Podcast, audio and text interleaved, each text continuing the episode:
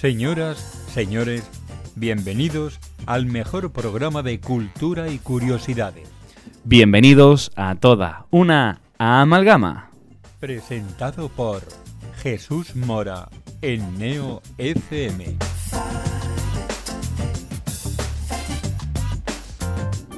Muy buenas noches y sean bienvenidos un nuevo martes al programa más curioso de la radio, a toda una amalgama, a través de la 90.4 de Sevilla y en www.neofm.es para todos nuestros oyentes más allá de esta ciudad tan hermosa que tenemos.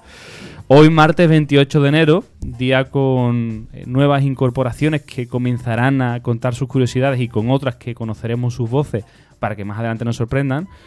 Y cerramos el mes con el que hemos comenzado el año. ¿Quiénes van a estar aquí hoy conmigo? Pues empezamos las bienvenidas con el mago de la técnica, Julio Keuner. Muy buenas noches. Buenas noches, Jesús. Hablábamos antes, eres un hombre polifacético y polivalente. Bueno, se hace lo que se puede. Dispuesto a debatir porque hoy viene el programa cargado de, de temas que te pueden gustar mucho para, para entrar a debate. me pueden gustar y me gustan. Hombre, Ya- va ya- a haber debate. Ya te he visto previamente haciendo algunas alusiones a obras literarias. A ver qué nos cuentas tú también cuando empecemos los debates, Julio. Muchas gracias. Y venimos a, a la mesa de la tertulia. Empezamos por mi izquierda, que dice que nunca quiero estar con ella. Carmen Alpín, muy buenas noches. Muy buenas noches, pero bueno, hoy parece que mi deseo no se ha hecho realidad, o mejor dicho, el tuyo. Porque sabes que conmigo hay pizza, no te, no te engañes. Yo sé que estás muy contenta con Eugenio, también con Alba, con Fernando. Hombre, no puedo engañar. Evidentemente estoy contenta, pero hombre, la pizza siempre es un plus. Con todos los años ya que llevamos aquí aguantándonos en la radio, ¿eh? ¿Verdad? Parecen pocos, ¿verdad? ¿Cuándo, ¿Cuándo fue tu comienzo? ¿En qué temporada? ¿Te acuerdas? Eh, no sé exactamente la temporada, pero este es el cuarto año. Guau, cuatro años. Empezaste en primero de carrera y ya estás acabando carrera. Exactamente. Y Carmen, hoy en tu sección de En Boca de Todos, eh, ¿qué tema nos traes? pues vengo a hablaros sobre el aprendizaje y la educación. Uno de los temas más debatidos tanto a nivel nacional como internacional sobre qué modelo debería de ser, qué modelo no debería de ser.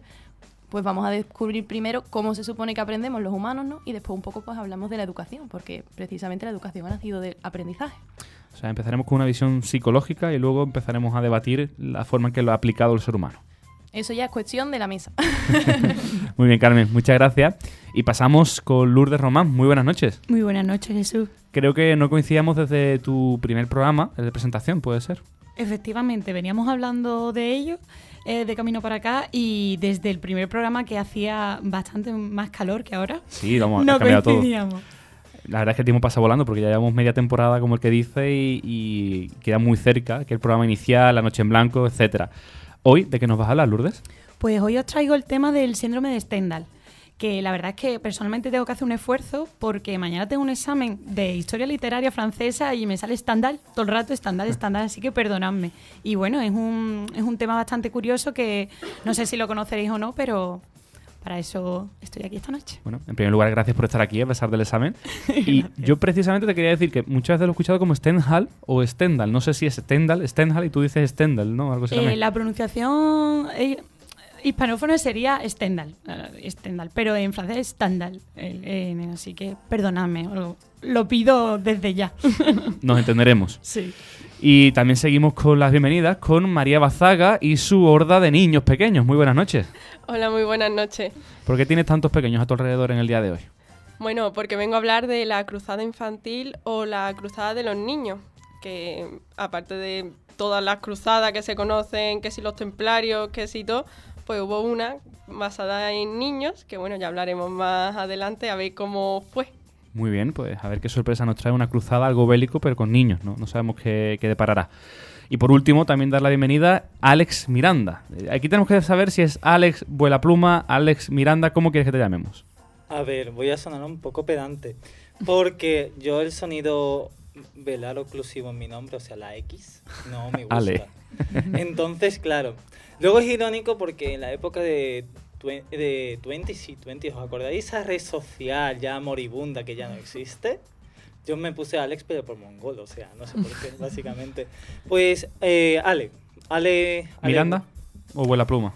Mm, como tú prefieras, Alex Vuela Pluma más el nombre artístico porque me muevo en, en círculos así literarios, artísticos de aquí de Sevilla. Pero Lo mismo me da. Miranda, verdad. entonces. Vamos a, a darle valor a tu apellido. Venga, me parece estupendo. Entonces, Ale Miranda, ¿qué trae para su primer programa? Pues para mi primer programa mm, debo confesar que lancé eh, muchas ideas, demasiadas ideas, porque soy... Muy buenas, casi todas. Gracias. porque tengo, o sea, soy una mente demasiado inquieta a veces, eso se me nota mucho la personalidad también.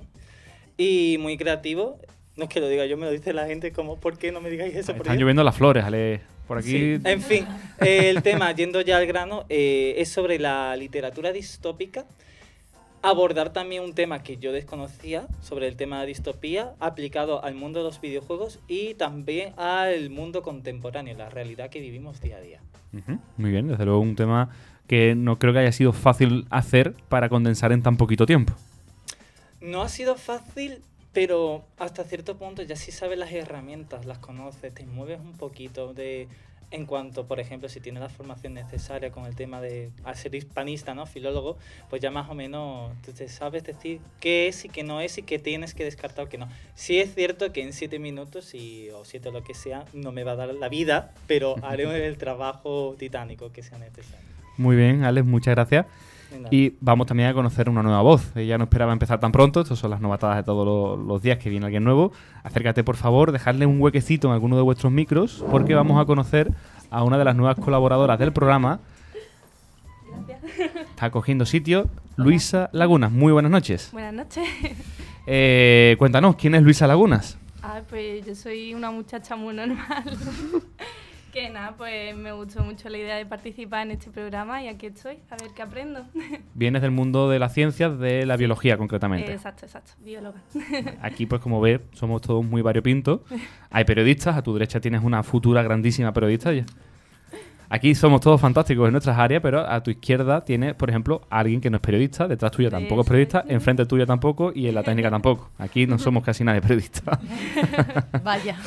La diversidad, eso está muy bien. Te hace, te hace ser única, Carmen. Bueno, veámoslo así. Pues Luisa, tranquila, porque habrá alguna novatada más durante el programa, ¿vale? Ay, Así te, mantengo en tensión, que eso siempre es divertido. Estás atenta como en el colegio Sí, sí, sí, claro, claro. Y disfruta, disfruta a ver Ay, cómo... Muchas gracias, seguro que disfruto mucho. A ver si se ve por dentro igual que por fuera cuando se escuchan los podcasts. vale, vale. Muchas gracias. Pues eh, todo listo. Recordemos que estaremos activos por redes sociales, especialmente por Instagram, en arroba todo una amalgama. Para los demás nos pueden seguir en Twitter en arroba todo una amalgama o en Facebook en todo una amalgama. Y dicho esto, vamos a comenzar escuchando el primer tema de esta noche con La Cruzada de los Niños por María Bazaga.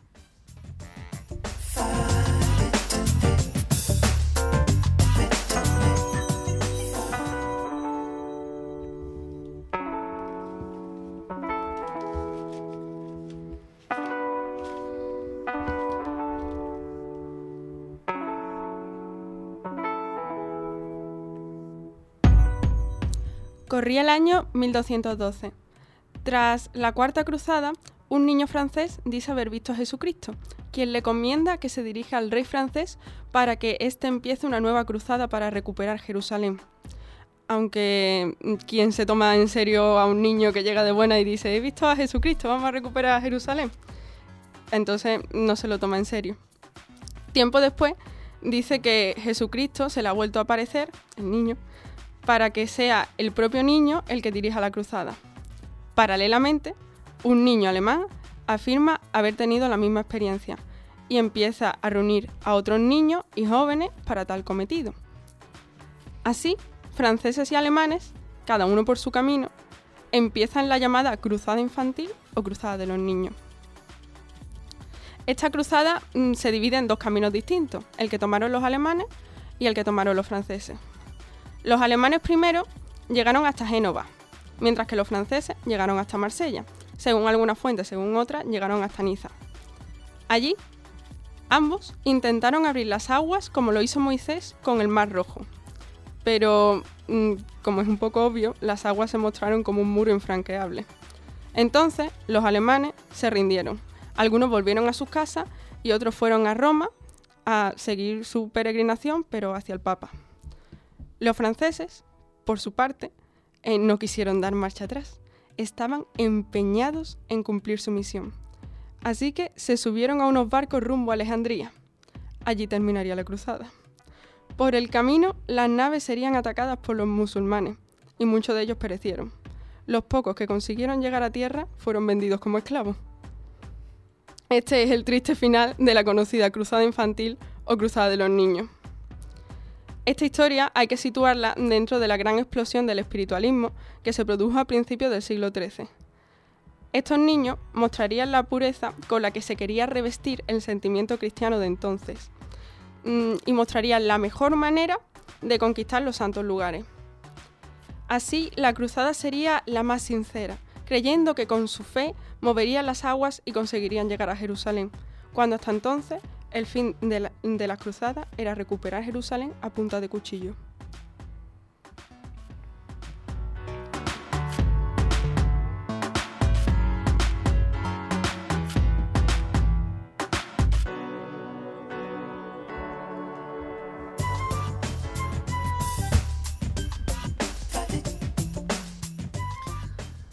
De la cruzada de los niños mm, se sabe poco. Sabe cómo comenzó ese origen que tú comentabas, pero no hacia dónde derivó. Ese extraño suceso, extraña desaparición de tantísimos niños camino de, de Oriente Medio.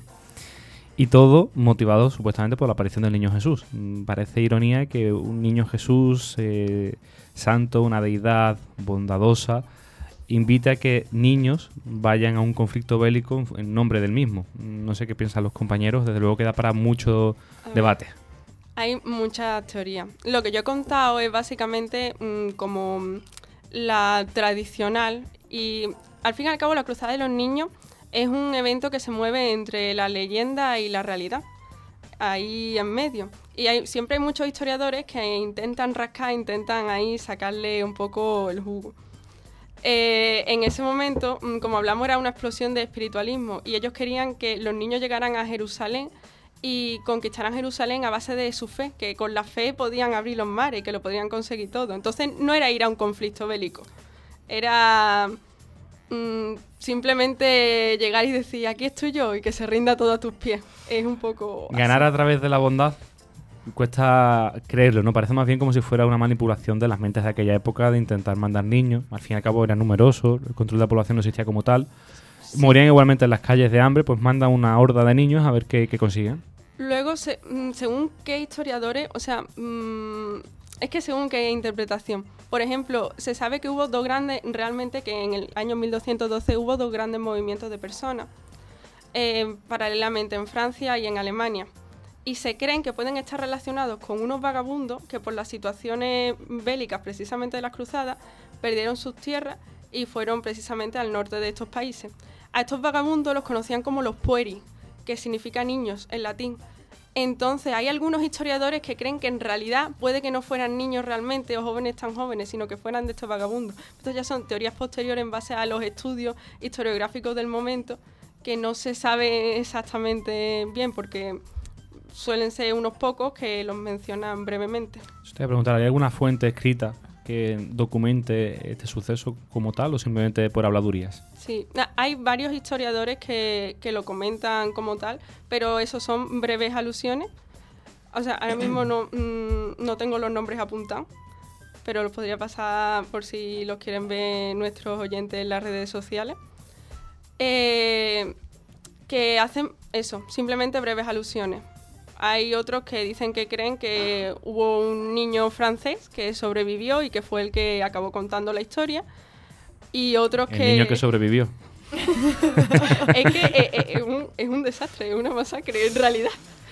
Y otros que simplemente van tirando de esto, de a través de la tradición popular, de otro de los hechos que sí se saben, como estos movimientos vagabundos, los que llamaban pueri, porque en, ese contexto, pues cuando nacen las órdenes mendicantes, como los franciscanos, y el, la pobreza se ve algo como puro, entonces, pues de ahí la pureza, la inocencia y de ahí los niños, de que llamaran a los vagabundos precisamente niños. Y se relaciona, al final, eso es por ahí por lo que lo han intentado relacionar, pero al fin y al cabo, no sé, eh, queda di- divertido Suena mucho pensar... A, a ficción, suena muchísimo a, a que viven en un mundo de fantasía, en esas pompas que se han creado ellos mismos, de ilusión y de, de ese- A ver si va a ser tu mentira al final, porque mm, quiero decir, a- todo, toda leyenda sí tiene obviamente un factor de realidad. Por ejemplo, cualquier leyenda, cualquier mito, cantar de gesta. Voy a barrer para mi casa, ¿vale? El Cid era un mercenario y como no lo pintan siempre, ese ideal de varón que llora, que es sensible, que era mentira. Le daba igual toda esa mierda. Entonces, claro, yo pienso que no- niños en realidad, ¿hasta qué punto? Porque atirando también de cosas, re- de cuentos o leyendas basadas en hechos reales, los siete enanitos de la Blanca Nieve, con estudios que se han hecho, dicen que esos enanitos serían seguramente eh, niños que habían envejecido prematuramente por trabajar en las minas. Entonces, claro, ¿qué Un, punto? un tema muy interesante también para, para otro día porque eso no, no lo he escuchado nunca. Yo los cuento, me los sé al dedillo. Tam- También ten en cuenta, vamos, una de las teorías que más ha abrazado es esa, la de los pueri, que simplemente por la traducción después haya sido una mala interpretación, el que se traduzca literalmente niños y luego asumir que literalmente son niños. Pero también en la época, o sea, tenemos que considerar que la esperanza de vida es mucho menor, entonces el rango que se considera infantil tampoco es realmente el que se considera ahora. Que No. lo mismo es una interpretación más tardía de gente que a lo mejor tenía 12 y 13 años, que para esa época eran más jóvenes, que, o sea, más adultos que lo que podrían ser ahora que son puramente niños. Sí, tampoco se protegía tanto la, la infancia como se hace a día de hoy. O sea, bueno, tanto no, nada. Nada que ver. Era un recurso para la familia, únicamente. Sí, básicamente, y los niños se vendían como moneda de cambio. O sea, eh, O sea, UNICEF llegó mucho más tarde. Sí. ¿eh? en fin. Julio, ¿qué opinas tú? Que te veo interesado.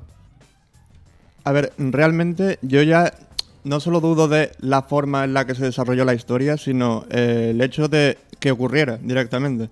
Porque como efectivamente comentaba María, em, las fuentes son muy escasas y no es que el problema no es que sean escasas, es que casi todas son posteriores a que ocurriera. O sea, no hay ningún documento de esa época en concreto en la que se hablara de un movimiento de niños, ni, ni siquiera de un movimiento de vagabundos. Hombre, es cierto que no estamos hablando del siglo II ni del siglo III, estamos hablando del siglo XI, siglo X, ¿no? Habías mencionado. De- del siglo XIII. siglo XIII, por lo cual ya es cierto que hay un hábito de los historiadores, de los escritores del momento, de narrar lo que ocurre y que no haya nada previo ni, ni durante el momento, sino únicamente a posteriori por la habladuría, pues es extraño. Se, se habla de. No se habla de movimiento de vagabundos, perdón si lo he interpretado mal, se habla de movimiento de personas. Y paralelamente surge un movimiento de vagabundos, no de que estos vagabundos vayan a hacer un viaje a Tierra Santa, sino mm, de que existían y se daban en ese momento. Y luego un gran movimiento de personas. Ay, me da coraje, Julio, porque estoy de espalda a ti, no te puedo ver.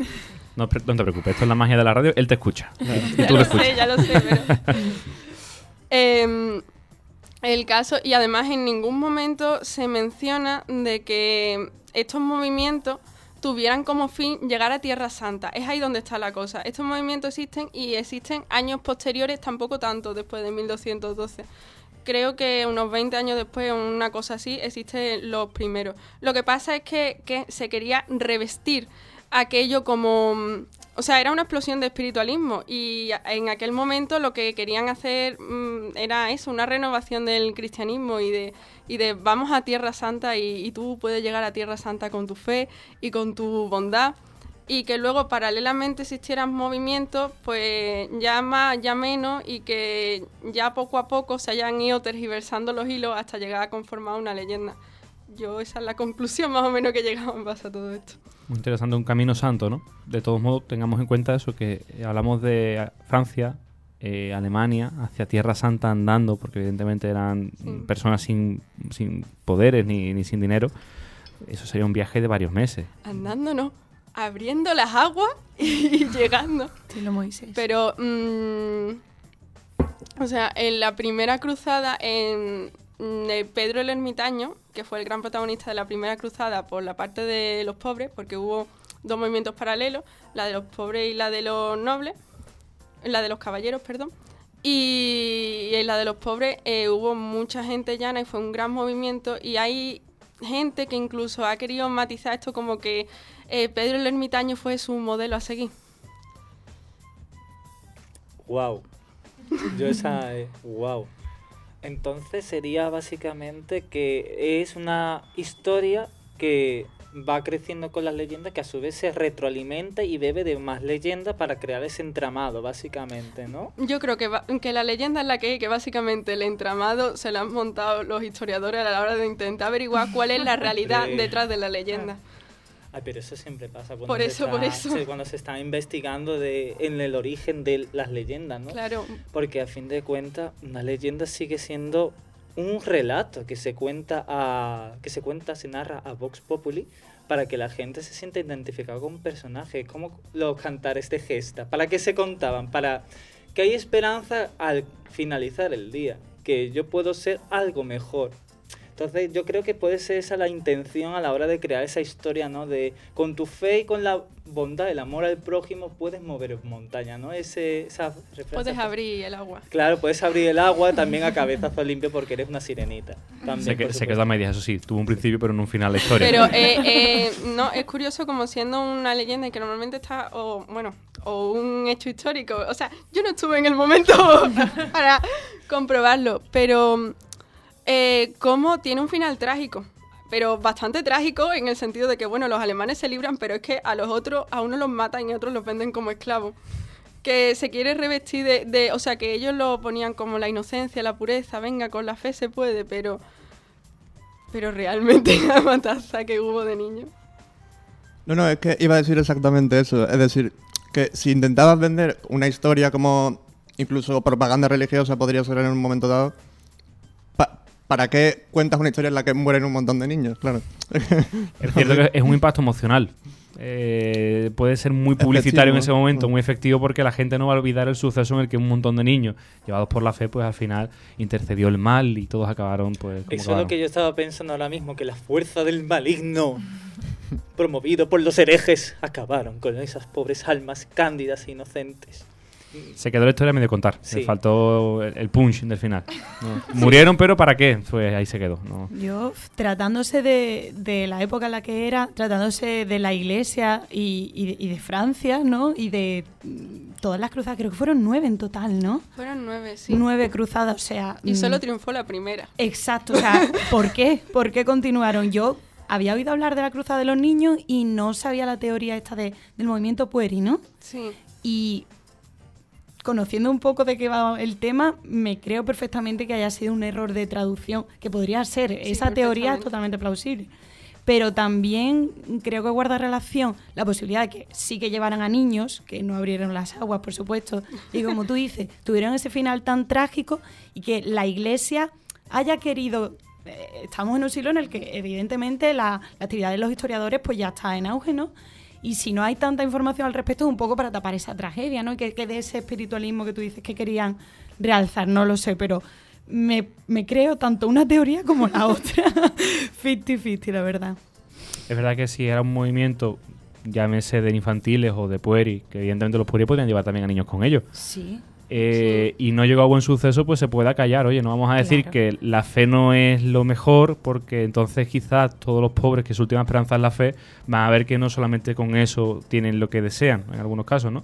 Y lo pudieron acallar, pues sí, es una, una opción muy interesante. Porque además la primera cruzada, si no me equivoco, eh, se prometía a todos aquellos que estaban implicados que iban a ir al cielo, que bueno, que es que... En iba- la primera, no en todas. En todas, claro, la, la publicidad continúa, ¿no? Pero desde el principio, pues imagínate con los niños, basta que uno mencione la posibilidad de ir y bueno, eso ya Y niños hay- hipersantos. Hay mm, historiadores que hablan entre 20.000 y 30.000 niños. O sea, Sí, imagínate cifra. qué cantidad de cifras para la cantidad de población que había en la época.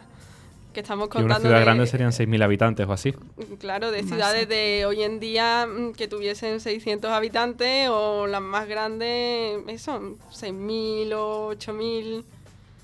que es poco creíble. Y mm, María, no sé si lo has investigado, pero me suena que puede haber una segunda cruzada de los niños, varias Mm, décadas más tarde, también en, en mm, terreno fantasioso. No, no he oído hablar precisamente de ello. He oído hablar después de que hay otros movimientos, así como aglomeraciones de personas que no están reconocidos como cruzadas como tal. Pero vamos, que cruzadas como tal en realidad fue la primera que acabó en Tierra Santa porque el resto es que no llegó a Tierra Santa. Pero mm, no lo sé. No, mm, no, es que no he oído hablar mientras estaba investigando ni, Igual ni me nada equivoco yo, que de, me sonaba que de había una, una segunda. segunda. cruzada, la verdad. También mm, se ha dado a, mm, muchos hechos eh, la bula de cruzada, cuando cruzada en realidad había nueve, ¿sabes? Que eran las que pretendían ir a Tierra Santa y bueno, luego estaban, luego acabaron cada una como quisieron y llegaron a donde quisieron, pero las nueve son esas. Pero lo digo por ejemplo porque a la reconquista o conquista cristiana del territorio, que es como lo quieren llamar ahora, eh, de aquí de, de la península ibérica, eh, se le llegó a otorgar la bula de cruzada, pero no era una cruzada como tal, entonces no está considerada dentro de esas cruzadas. Entonces no sé si hay algún otro movimiento al que se le diera la bula de cruzada que fuera también infantil, pero por lo que tengo entendido, mm, en principio no.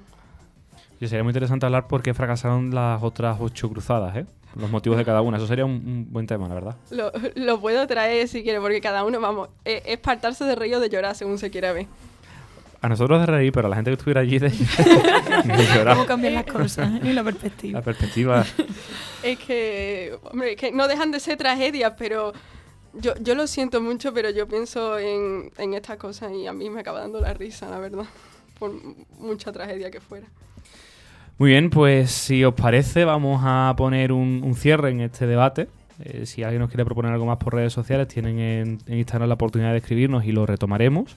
Vamos a seguir adelante en este programa de, esta noche de hoy con la sección de Carmen Alpín para que nos cuente en boca de todos el aprendizaje y la educación.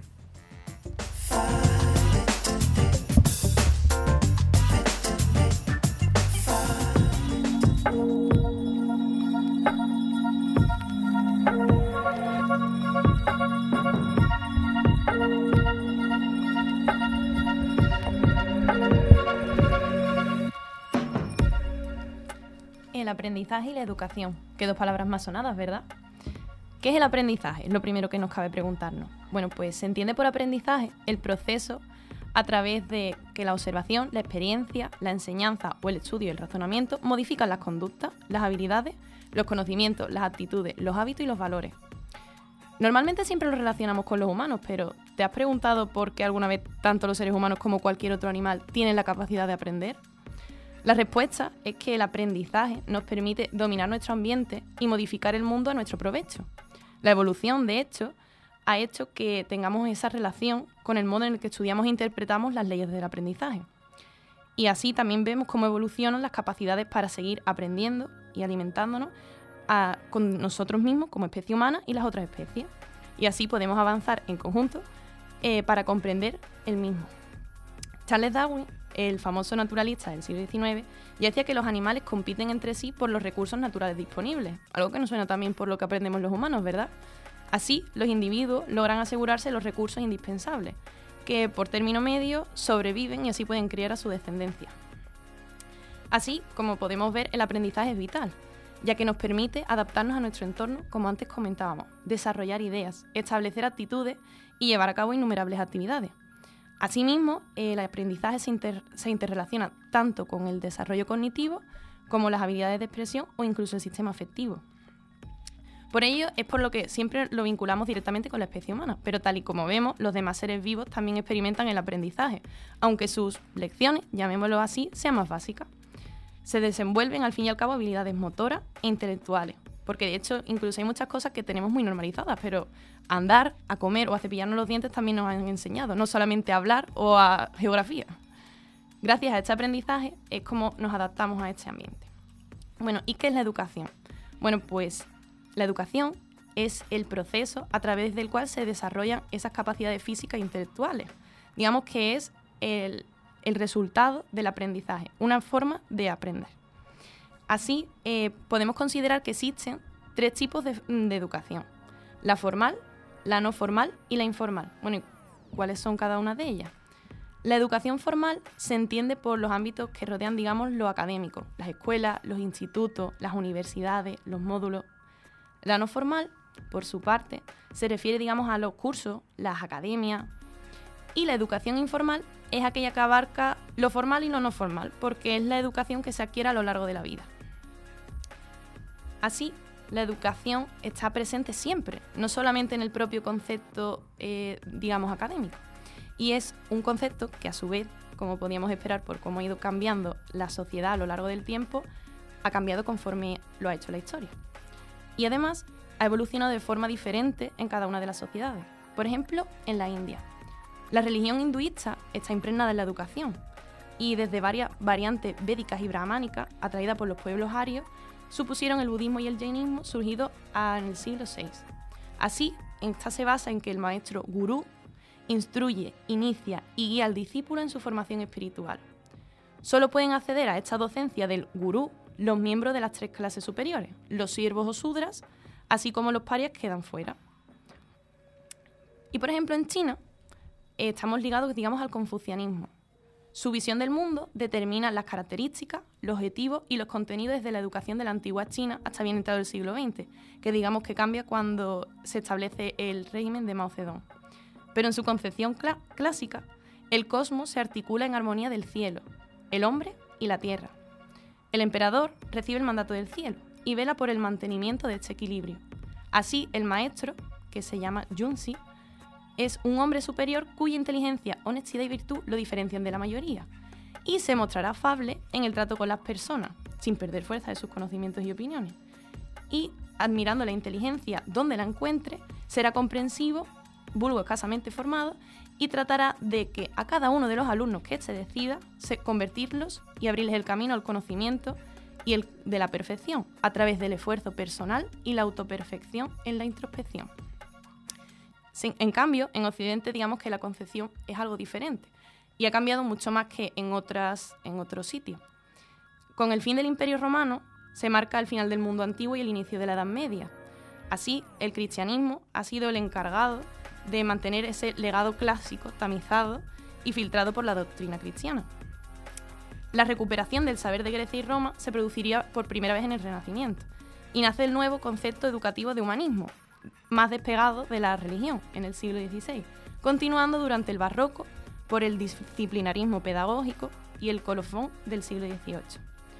La educación contemporánea será de donde salen los actuales sistemas educativos, en los que están organizados y controlados por el Estado. Y así, precisamente a través de esta última forma de entender la educación, se constituye como fenómeno social complejo, que expresa, de cierta manera, tanto el desarrollo económico de un país como las condiciones políticas e ideológicas que se dan en cada uno de ellos. ¿Qué, valor, qué, qué utilidad tiene la educación, digamos, actualmente? Pues cumplir una función formativa y, y desarrollar lo que el hombre eh, podría aprender a través de la socialización.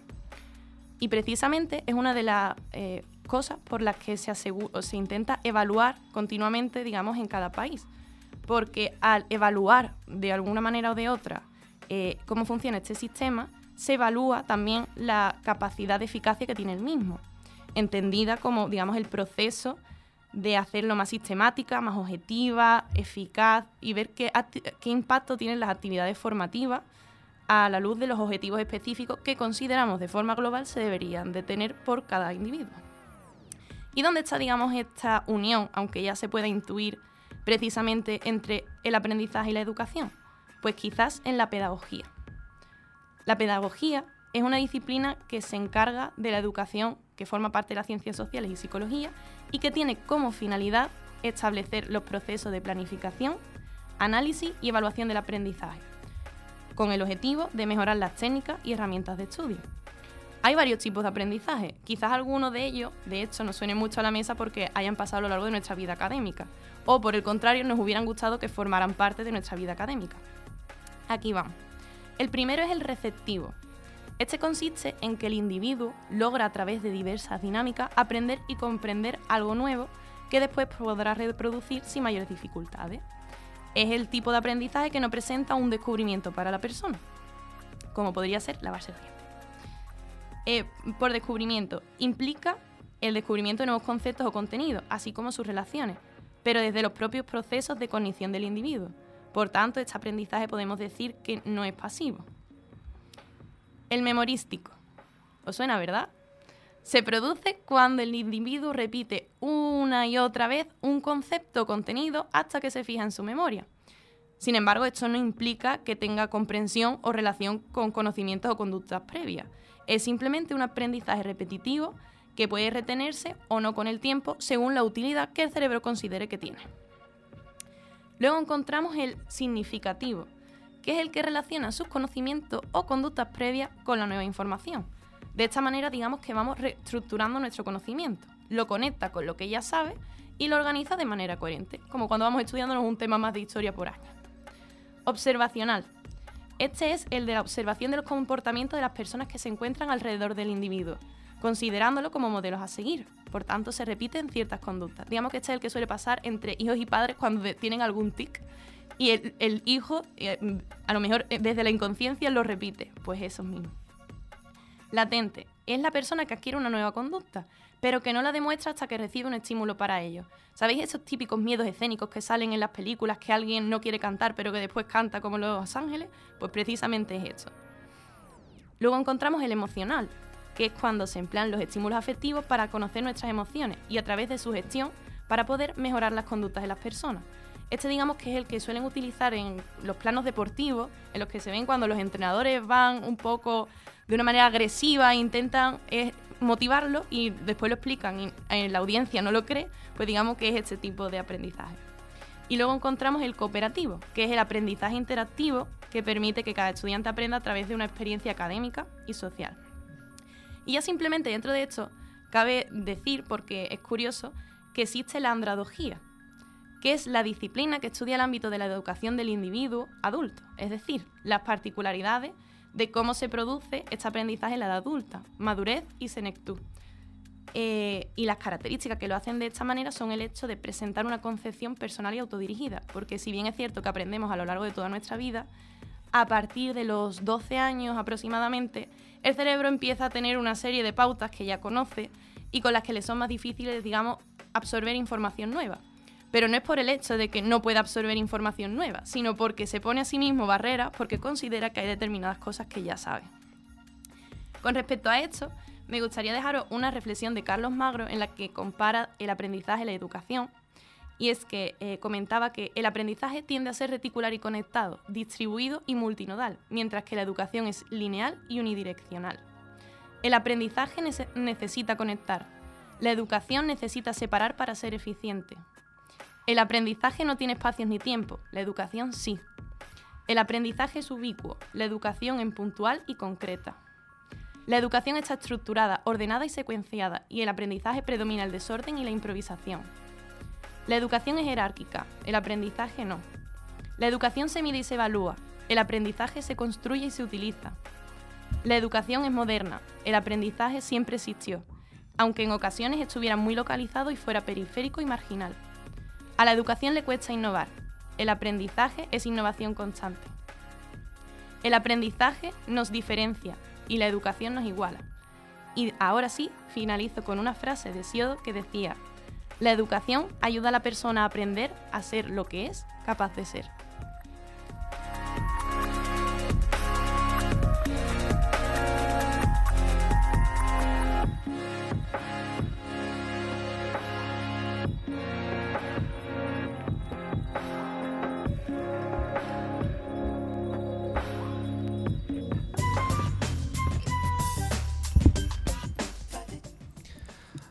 Creo que no te has dejado nada por contar. No, sabía que la educación y el aprendizaje podían explicarse con tanto detalle que, el analizarlo mm, requería un tiempo de, pausa y de reflexión sobre tantos aspectos que has ido explicando. En algunos, pues entiendo y, veo más claramente la, lógica de esa estructura. En otros aún, pues me, crea un poco más de, de incertidumbre, quizá. No sé, nuestros compañeros, la verdad que es un tema muy interesante para debatir pero mm, me gusta la idea del, aprendizaje como parte elemental de la educación y entre ambos uniéndolo a la pedagogía, pero mm, la educación, tú decías al final de las reflexiones que el aprendizaje es constante, que es innovación porque aprendemos de todo lo que nos sucede. Si sucede algo nuevo, si aquí el día de mañana, no sé, cae un meteorito, pues vamos a aprender lo que ocurre con el meteorito, es algo innovador. Pero la educación mm, socialmente comienza desde que nacemos también, no, no, tiene que ser estructurada, también en cierta medida es caótica porque nos educamos en el contexto, en la tribu, en la sociedad en la que crecemos. No sé qué pensáis. Claro, es que precisamente una de, las características por lo que me ha hecho mucha gracia, digamos, comparar, por así decirlo, el aprendizaje y la educación es porque al final ambos lo que intentan decirnos es que desde el principio vamos a aprender una serie de cosas. Solamente que no vemos la unión que tienen en ambos, tanto el aprendizaje como la educación, porque precisamente eh, por, digamos, consenso so- social o por educación cultural, etcétera, pensamos que la educación es algo que empieza siempre de forma académica. En el momento en el que entramos en una guardería o en el momento en el que nos van a enseñar algo que no tiene por qué ser útil como eso, cepillarse los dientes, sino que va a ser a leer o a escribir una letra. Cuando realmente al final son dos conceptos que precisamente si te paras a analizarlo te das cuenta de cómo se entrelazan entre sí, y aunque sí que establecen una serie de diferencias, tanto aprender como educar forman parte de lo mismo y es cultivarse como persona. Ujú. Mm, yo quisiera señalarte con el tema este de que le he estado dando, le he estado dando vueltas a, a esto que llevas diciendo sobre aprender, educar, aprender, educar. Eh, una curiosidad lingüística y es que aprender viene del, del latín aprendere, que de ahí salen dos palabras, aprender y aprender con H. ¿Esto qué quiere decir? Que el conocimiento, desde un sentido metafórico, se atrapa, se coge para almacenarlo en nuestra mente. Entonces, es interesante cómo ese concepto dentro del proceso de aprendizaje lo tenemos tan interiorizado que ya la propia metáfora no somos propiamente conscientes, ¿no? Es llamativo. Y luego, pues, es cierto, para mi criterio, ¿no? Que en verdad aprendizaje y, y tal es técnicamente lo mismo, salvo que uno es, es ese caos ordenado, como diría Lao Tse, ya que me mencionas a Confucio, yo te menciono a Lao Tse, que decía que en el orden hay caos, en el caos hay orden. Es necesario eh, y propio del ser humano. Exacto, era, era precisamente por lo que quería traerlo como, digamos, dos conceptos separados y después ya de, precisamente intentar dejar esa reflexión de que aunque sean diferentes terminan siendo lo mismo, porque considero que uno de, bueno, precisamente este tema cuando lo hablé con mis compañeras de piso entendieron como generalmente se entiende que el concepto de educación es cuando, digamos, aprendemos algo de valor académico, en el sentido de reglado, de como un movimiento mucho más intelectual, y no lo consideraban así como aprender, sino que aprender era una cosa más, más banal en el sentido de cotidiano. Y realmente te das cuenta de que eh, en ambos, o sea, bajo ambos conceptos, estamos aprendiendo una serie de cosas que sí que nos van a ser útil y que al final uno siempre engloba al otro en muchas ocasiones. Solamente que es verdad que a, través, digamos, de la palabra de educar en cuanto a educación, es como lo que nos estamos empezando a igualar, eh, por así decirlo, entre los distintos conocimientos. Porque, bueno, aprendernos, para aprender nos puede enseñar cualquier persona, pero es verdad que educarnos en muchas ocasiones, según tus, bueno, según el sitio en el que nazcas, al que pertenezcas, etcétera, no te vas a poder educar de la misma manera, aunque sí puedas aprender. Digamos que ese puede ser el mayor punto de inflexión que encuentren ambos términos. Que aprender vamos a aprender siempre, pero precisamente no siempre nos van a educar para que aprendamos. Sí. Eh, ¿Puedo añadir dos cositas? Vale. Primero, eh, sobre lo que acabas de decir de, de ese, no sé si en tu charla con tus compañeras de piso incluso lo traigo aquí, ¿no? Porque eh, dentro de los másteres de docencia y pedagogía se habla mucho de este tema. A día de hoy los que nos dedicamos a la enseñanza, yo estoy, todavía estoy empezando, no soy un novato de la vida, eh, el profesor tiene que ser también educador, por, porque es necesario ya que eh, hay como ese movimiento de pedagogía, de educar a través de la emoción, que me lleva al siguiente punto. A ver si vosotros estáis de acuerdo de si el profesor puede, ha de ser o no ha de ser eh, educador, porque yo en mis círculos siempre hay un debate eh, horroroso porque no nos ponemos nunca de acuerdo. Y luego sobre los métodos innovadores. Eh, no sé si conocerás el método ECO, que ha dado mucho bombo, sobre todo el año pasado, gracias a esos gurús de la educación que nunca han pisado un aula, que te dice cómo tienes que dar tu clase y si intentas hablar con, de ello, de vete a un aula con los criterios de, por ejemplo, en el BOJA son muy claros son muy estrictos. Tú tienes que ceñirte tanto en el BOJA como en el BOE y tú no puedes hacer en el aula lo de, ¿cómo era? Explora, crea y observa, que es eco.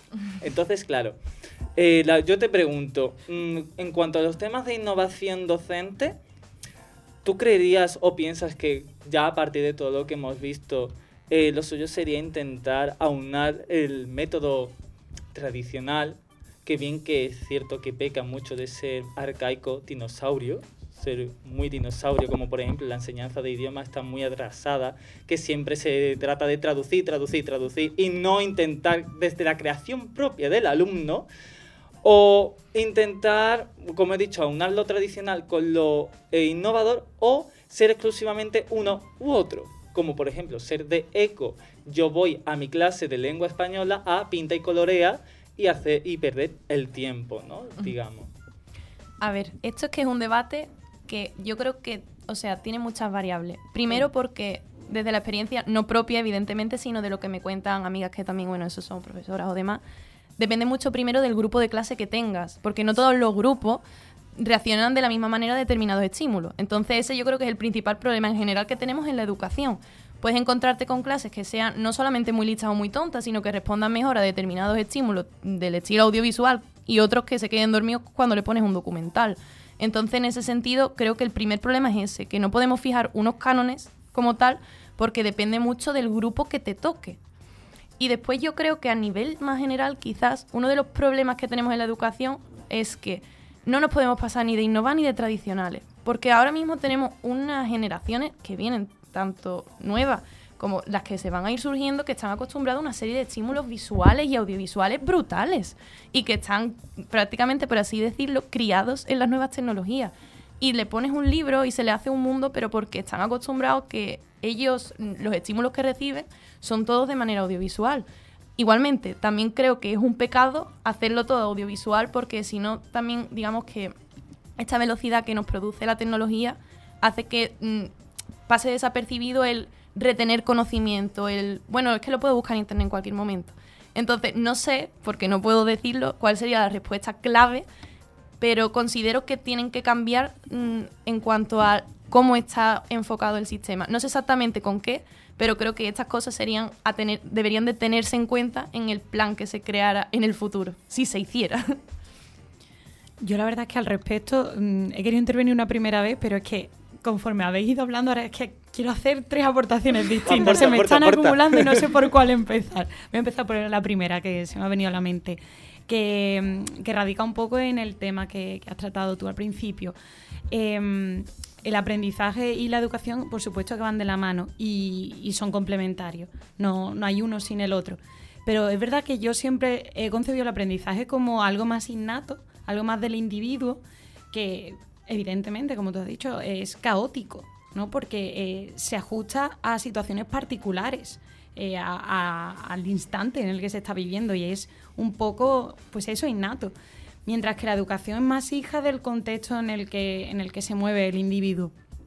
Y la verdad es que son necesarios, por una cita que, que has mencionado antes, de, para que de verdad el individuo alcance su máximo potencial, porque de nada sirve que se guíe por ese aprendizaje, porque si no respeta o no llega a educarse en ese contexto en el que vive, no va a alcanzar su potencial jamás y se supone que para eso estamos, ¿no? Aquí, eso por un lado. Luego, por el otro, eh, respecto al, tema de si un docente tiene que ser, eh, tiene que enseñar pues su materia o educar. Porque está claro que cuando una persona se mete en un aula, en la cual me incluyo, eh, el objetivo es pues transmitir, ¿no? El objetivo principal es transmitir esa materia, esa información que tú quieres darle. Yo, por ejemplo, eh, francés, en mi caso. Pero mm, si no hay un mínimo de esa educación que evidentemente eh, muchas veces está asociada al aula, pero es que educación es todo. Es que si es el contexto en el que te mueve, incluso que va cambiando. Por eso creo que va de la mano del aprendizaje. Porque vas a tener que comportarte de una manera u otra en tu beneficio, en el beneficio de todos, porque si no, eh, mal, muy mal. Entonces, ¿qué pasa? Em, la función de docente es que va de la mano, al igual que el aprendizaje y la educación. El problema es que muchas veces eh, pones, eh, arriesgas eh, tu objetivo principal porque falta ese... Hay esa falta de educación, lo voy a llamar como está lexicalizada, hay esa falta de educación o, esa, o ese choque, ¿no? Un poco mm, que, que no puedes pasar por alto, porque no puedes llegar a transferir todo el conocimiento que quieres, no puedes llegar a llevar a cabo todas las tareas que quieres hacer con ellos. Y en eso entra también en juego, pues, en mi caso, en, la enseñanza de los idiomas, como bien hemos dicho antes, es verdad que eh, los métodos están muy, muy arcaicos. En la asignatura de metodología hemos aprendido muchísimas metodologías distintas. La primera de todas es la de eh, traducción, que claro, para formar a traductores literarios pues está fantástica, ¿no? Pero el objetivo normalmente aprendiendo idiomas no suele ser ese. Pero es curioso porque aunque se ha demostrado y se ha dicho miles de veces que ese método es arcaico, que solo debe aplicarse para la traducción o para la enseñanza de lenguas clásicas, que ese fue su origen en el humanismo, como hemos comentado antes, la época del siglo XV, siglo XVI, se sigue utilizando. Yo me he encontrado alumnos porque he dado eh, clases de, de inglés, de español, por el tema de mi profesión, que me dicen, no es que la profe me dice que tengo que traducir tal frase. Digo, ¿cómo que tienes que traducir tal frase? Eso no puede ser. Tienes que crear tú, tú en- la vida diaria, que es lo que se busca en la enseñanza de idiomas, tienes que ser capaz de moverte en cualquier ámbito, cual pez en el agua, y no vas a tener el libro de las respuestas al lado. Es que no puedes. Tienes que ser capaz de ser autónomo. ¿Qué pasa? Que luego, es lo que he dicho antes, luego están esa- esas normas que tienes que seguir, que te constriñen, la ratio, tú no puedes ir en una clase de 40 alumnos, ir a niño por niño a ser profesor de apoyo, que es lo que necesitan muchos casos. No puedes tampoco, que eso yo también lo entiendo. Yo he tenido alumnos de clases de dos horas de enseñanza de español, que a mí me hacía mucha gracia ese niño que entraba por la puerta, se sentaba en su sitio, ponía la mochila y ya no hay niño porque se echaba a dormir durante las dos horas. Entonces, claro, ¿qué hacemos? ¿Cómo innovamos? ¿Qué sí? ¿Qué no? En cuanto a otro, a un tema que has comentado, Carmen, que lo he señalado antes sobre el tema de los audiovisuales, te quería señalar. eh, es importante, yo creo, como tú has dicho, manejar las dos cosas, pero también estoy viendo un sobreesfuerzo eh, absurdo, para mi punto de vista, de los niños de primaria se está imponiendo, no sé cuánto tiempo llevará ya porque estoy un poquito desinformado, del uso de las tablets en el aula desde primaria, ordenadores, cuando ya muchos pedagogos han hablado de lo necesario que es que el niño desde pequeño aprenda a escribir con la, o sea, usando un lápiz, usando un bolígrafo por las conexiones sinápticas que se producen en su mente. Entonces, claro, eh, ¿qué estamos haciendo realmente con el tema de la docencia? Y luego, al hilo de esto, también te señalo una cosita que no sé si lo sabías, que en el último año se venden más videojuegos que libros, se consumen muchísimo más por, porque es mucho más fácil eh, los videojuegos, consumirlos, apreciarlos, entenderlos y aprender de ellos. No obstante, cabría preguntarse eh, exactamente qué es en sí mismo difícil, cuál es el trabajo arduo que hay detrás de la comprensión lectora con la comprensión artística que tiene un videojuego, porque ambos son obras de arte si se cuidan, si se trabajan bien. Y hay verdaderas joyitas dentro del mercado eh, del videojuego. Yo voy lanzando estos comentarios Sí. para que vosotros vayáis participando. No, mira, precisamente en uno de los últimos estudios que se hizo, vaya, en una de las últimas charlas en las que fui sobre educación, precisamente hablaba de que cada vez hay más jóvenes que pierden la comprensión lectora y que no son capaces de leer un texto completo porque están acostumbrados a esas reacciones tan rápidas que tiene, digamos, el procesar lo audiovisual en comparación de un texto escrito, que no son capaces de comprender los textos como tal. Y eso es algo básico, pero mm, de cualquier humano en el sentido de que eh, todo el conocimiento o la mayoría del conocimiento que albergamos lo tenemos por escrito. Es indispensable que tú puedas tomar un libro, buscar un ensayo, ya, da igual que sea mm, eh, de forma en papel o pero que podamos comprender lo que hacemos, porque si realmente no comprendemos y solamente memorizamos, estamos dejando una parte del cerebro sin activar. Y precisamente a raíz de eso, una de las cosas que comentaban era cómo tenían que hacer ese modelo. Y yo creo que también otro de los problemas que tenemos en general a nivel eh, educacional, y ya no solamente me refiero en cuanto a la educación en el aula, sino también en casa, es que precisamente estamos cultivando un sentido tecnológico que está bien que se desarrolle porque es necesario y porque estamos la tecnología cada vez forma más parte, digamos, de nuestra vida en general. Pero está llegando a tener una importancia tal que precisamente después las aulas también por eso se ven obligadas a atender de una forma diferente. Entonces yo creo que, aunque evidentemente los modelos deberían cambiar en cuanto al sistema educacional, digamos, formal, también tendríamos que plantearnos como sociedad en general hacia dónde estamos llevando esto. Porque aquí al final no es responsabilidad de los profesores, también es responsabilidad de los padres. Y eso es lo que muchas veces se nos olvida en cuanto también a esto del aprendizaje y educación. que van de la mano. Y como comentaba antes nuestra compañera, no se trata solo de la educación que esperamos que reciban de forma académica, sino también de la que reciben en casa. Que yo voy a romper una lanza a favor de la tecnología, porque realmente es que mm, la gran mayoría de los problemas que se han planteado aquí se pueden resolver, resolver mediante tecnología. Por ejemplo, el hecho de que la educación sea personalizada y de que un profesor no pueda atender a cada alumno de una forma concreta, se puede solucionar perfectamente mediante la tecnología. Es decir, para ver algo tan estúpido como un vídeo de YouTube, ya tengo mm, algo personalizado en base a la duración, o sea, a lo que yo soy capaz de ver un vídeo, por ejemplo, a las temáticas que a mí más me gustan. Eh, con la tecnología se puede hacer exactamente eso. O sea, la cosa es no dar eh, esas herramientas, digamos, al tuntún. Es decir, no puedes darle a un chaval una tablet y decirle, bueno, pues haz lo mismo que hacías con el cuaderno, pero en la tablet. Pues entonces es una pérdida de tiempo. Luego, el otro punto es el hecho de que, por ejemplo, nosotros nos adaptamos a la tecnología, pero porque nos adaptamos a las herramientas que tenemos en ese momento. Si ahora tenemos menos memoria debido a la tecnología, es una adaptación. Es decir, una cosa es que no seas capaz de mm, razonar por tu cuenta y tal, pero si realmente no necesitas esa cantidad de memoria, quizás eh, mm, te venga mejor así. Es decir, si tú eres capaz de razonar conceptos y de englobar conceptos, es mucho mejor que tener unos conocimientos muy concretos de un concepto, porque a día de hoy ese tipo de sistema ya no funciona.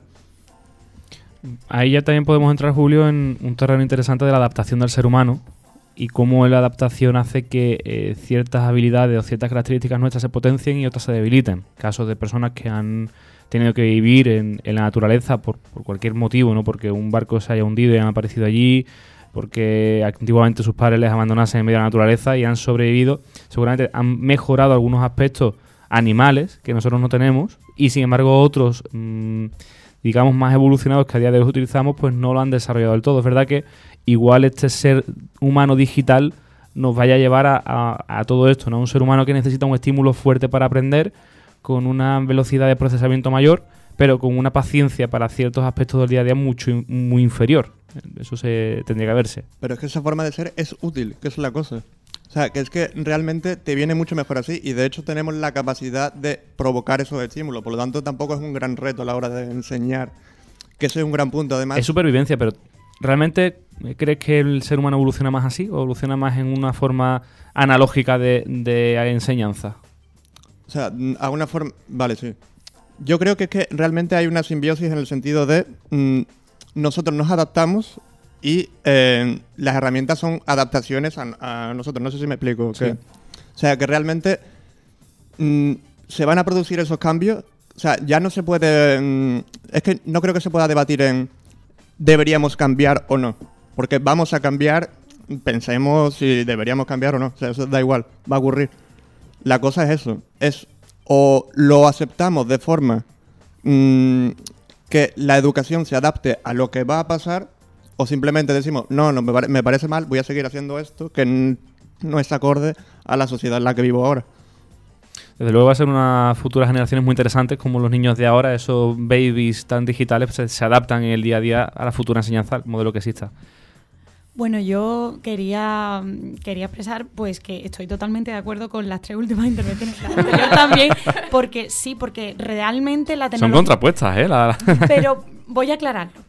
Realmente la tecnología no es el problema en sí. Creo que la tecnología es muy positiva y es que vivimos en la era de la tecnología. Pero yo creo que el problema está más bien en el uso, en el mal uso de la tecnología, porque igual que es la era de la tecnología, eso implica que es la era de la inmediatez. O sea, pero a, puntos increíbles de impaciencia, de evidentemente como eh, el ser humano se está acostumbrando a obtener mm, todo tipo de información, que eso es muy positivo por un lado, pero por otro lado, como decía Carmen al principio, es un bombardeo constante y una fatiga mental que va a acabar eh, dándonos las consecuencias que ya estamos viendo de... Ya tiene un término, perdona que te corte, la Nada. infoxicación. Sí. Ese es el bombardeo de información. Pues sí. la infoxicación, mm, creo, si no me equivoco, que va de la mano de los problemas a los que nos estamos enfrentando ahora. ¿Cuáles son las grandes epidemias de ahora? Las mentales. ¿Cuántas personas tienen depresión? ¿Cuántas personas están fatigadas mentalmente, anímicamente? Que no ocurría antes, evidentemente son otro tipo de problemas. Antes, pues, en la época de las cruzadas no tenían este problema, por supuesto. menos esos No niños. duraban tanto. Los niños no, no- no se planteaban lo de la tablet, ¿no? Lo del viaje a Jerusalén. Entonces, sí, son, son los problemas hijos de eras distintas. Pero realmente creo que habría que hacer hincapié en el uso. Eh, si volvemos adentro del aula, creo que ya se enseñen idiomas o se enseñe matemáticas o cualquiera que sea la asignatura y el nivel, lo ideal es mm, hacer un buen uso, al igual que en, el día a día, fuera del aula, eh, en, en todos los aspectos, porque el problema es que el ser humano es un ser de vicios, de abusos, que fácilmente, como nuestro cerebro siempre busca esa recompensa inmediata, esa, esa sensación de que nos haga sentir bien lo que estamos haciendo, ¿no? Por eso existe la procrastinación, por eso existe tantísimos vicios y tantísimos problemas que vienen a, raíz de eso, pues yo creo que la tecnología es muy buena si le damos ese uso y ese límite. Y en el caso de la educación, evidentemente hay que incluirla en el aula, hay que incluirla en las casas, que estoy de acuerdo contigo, Carmen, eh, en la educación empieza en casa, porque es el primer contexto en el que se va a mover el individuo, sí o sí. Evidentemente, seguido del aula, mm, antes o después. Pues hay que inculcar ese buen uso, porque si no, estamos perdidos, creo. No, y es verdad, perdonadme que No, no. interrumpa y que participe, porque yo veo a, en mi día a día de padres que sobre saturan a sus hijos con las tablets y demás. Por ejemplo, el niño está berreando, no sé si os ha pasado en los autobuses. Toma, niño, el móvil, toma la tablet, ponte a ver Bob Esponja. A ver, yo también soy un friki de Bob Esponja y me aprovecho, ¿no? Pero es eh, esa saturación que llega un momento que ya el niño ya no sabe a qué atender o qué comprender. Lo que comentabas antes, Carmen, sobre el tema de la lectura. Yo he tenido eh, alumnos míos que se han presentado a exámenes de selectividad y demás, que yo les ponía un texto, no lo entendían. Y me había pasado, yo qué sé, una semana explicándole las cosas. Y te estoy hablando de literatura del siglo XX, no a Don Antonio Machado, Cernuda. No me estoy yendo ni a Góngora, ni a Quevedo, ni a esa peña. Que, que por cierto, Góngora me sigue en Twitter. Por cierto. Pero, al, bromas Góngora vive. En bromas- Twitter vive todo el mundo. bromas aparte de no lo entienden de ponerle campos de Castilla ponerle ognos de cernuda y no me lo entienden no lo comprenden no tiene esa capacidad de análisis textual de escarbar que se lo tengo que hacer yo se lo tengo yo que dar masticado porque es que si no no quiere participar. Entonces claro.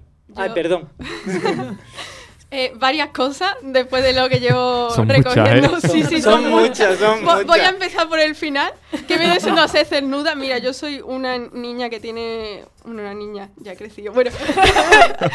Tú también soy niño. Que, que- que siempre he tenido mucha comprensión lectora y, y que a nivel de que me gusta leer y que mis padres me castigaban quitándome el libro por las noches para que me durmiera, ¿sabes?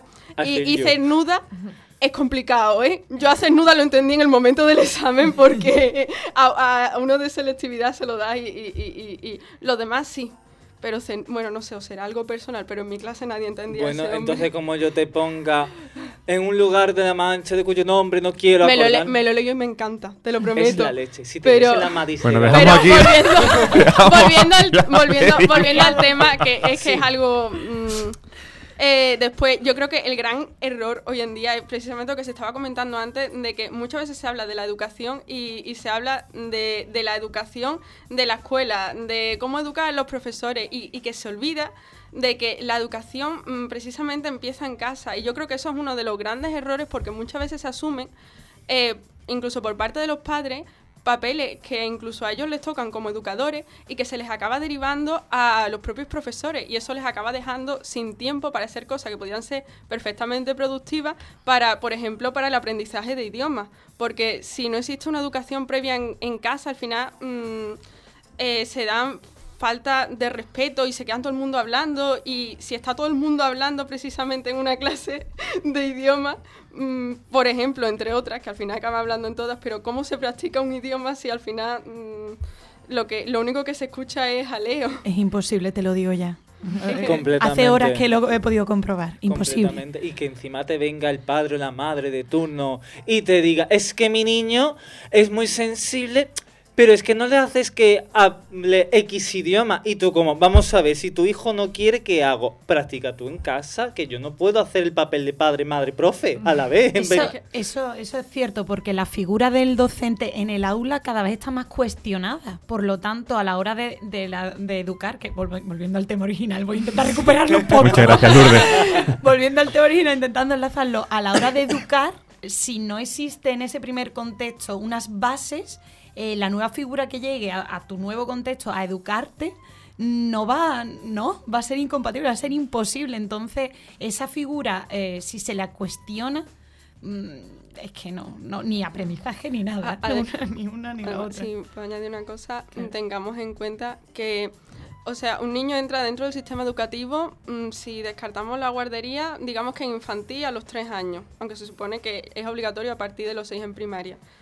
Eh, supongamos que entra a los tres, de 0 a 3 años, el niño tiene una vida en el que si no se le imponen una serie de valores y una serie de respeto, al final, mm, si se le acaba echando todo el peso a una persona que al final mm, va a estar con él una serie de horas al día y que no se va a poder y que no va a poder hacer su trabajo en condiciones, eh, pues al final se le acaba ejerciendo un, peso a esa figura cuando en realidad mm, se básicamente eso es que no me termina de salir Tantas cosas que no sí, salen. Sí, sí, es que, por ejemplo, mi madre lleva muchísimos años en la educación, que ella ha sido maestra tanto de infantil como de primaria, y, y ella muchas veces me lo cuenta de, de cosas así, de cosas como decís vosotros, de luego los padres, y, y en fin, y, y, muchas veces eso, precisamente una falta de respeto y de que los niños estén hablando tanto rato de que al final no se pueda dar esto en el aura. Eh, uy, en el aura, en el aula. Y en el aula Ya. tampoco. Por in- intentando cerrar, que no se extienda demasiado en el tiempo, ve- veo que es un tema que os gusta. También tenemos aquí a muchos compañeros relacionados con la formación y, y eso, pues, lógicamente, aviva el debate. Yo quería ir cercándolo todo con, con dos aspectos a aclarar. Eh, hemos tratado mucho sobre la enseñanza, la educación, pero hemos desligado un poco el concepto social de la educación. Voy a deciros una frase clave. Mm, ¿Cuántas veces habéis oído lo de, uy, qué niño más educado? porque educado se entiende como sinónimo de socializado o de que tiene buenos valores. Realmente todos los niños están educados, de una forma o de otra, pero mm, todos tienen una educación que le habrán dado los padres, su entorno, su familia, sus amigos, sus profesores, pero la educación existe como tal y, no puede ser sí o no. Hay una educación de una forma o de otra. Así que esa idea de la educación asignada como una socialización y unos valores y, luego estáis hablando algo, de algo muy importante. Al final el profesor está unas horas con un niño. El profesor, yo pienso que tiene una obligación, por supuesto, de educar.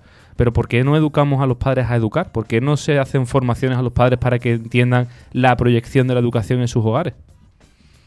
Bueno, Eso mismo digo Bueno. yo. Desde aquí hago un llamamiento.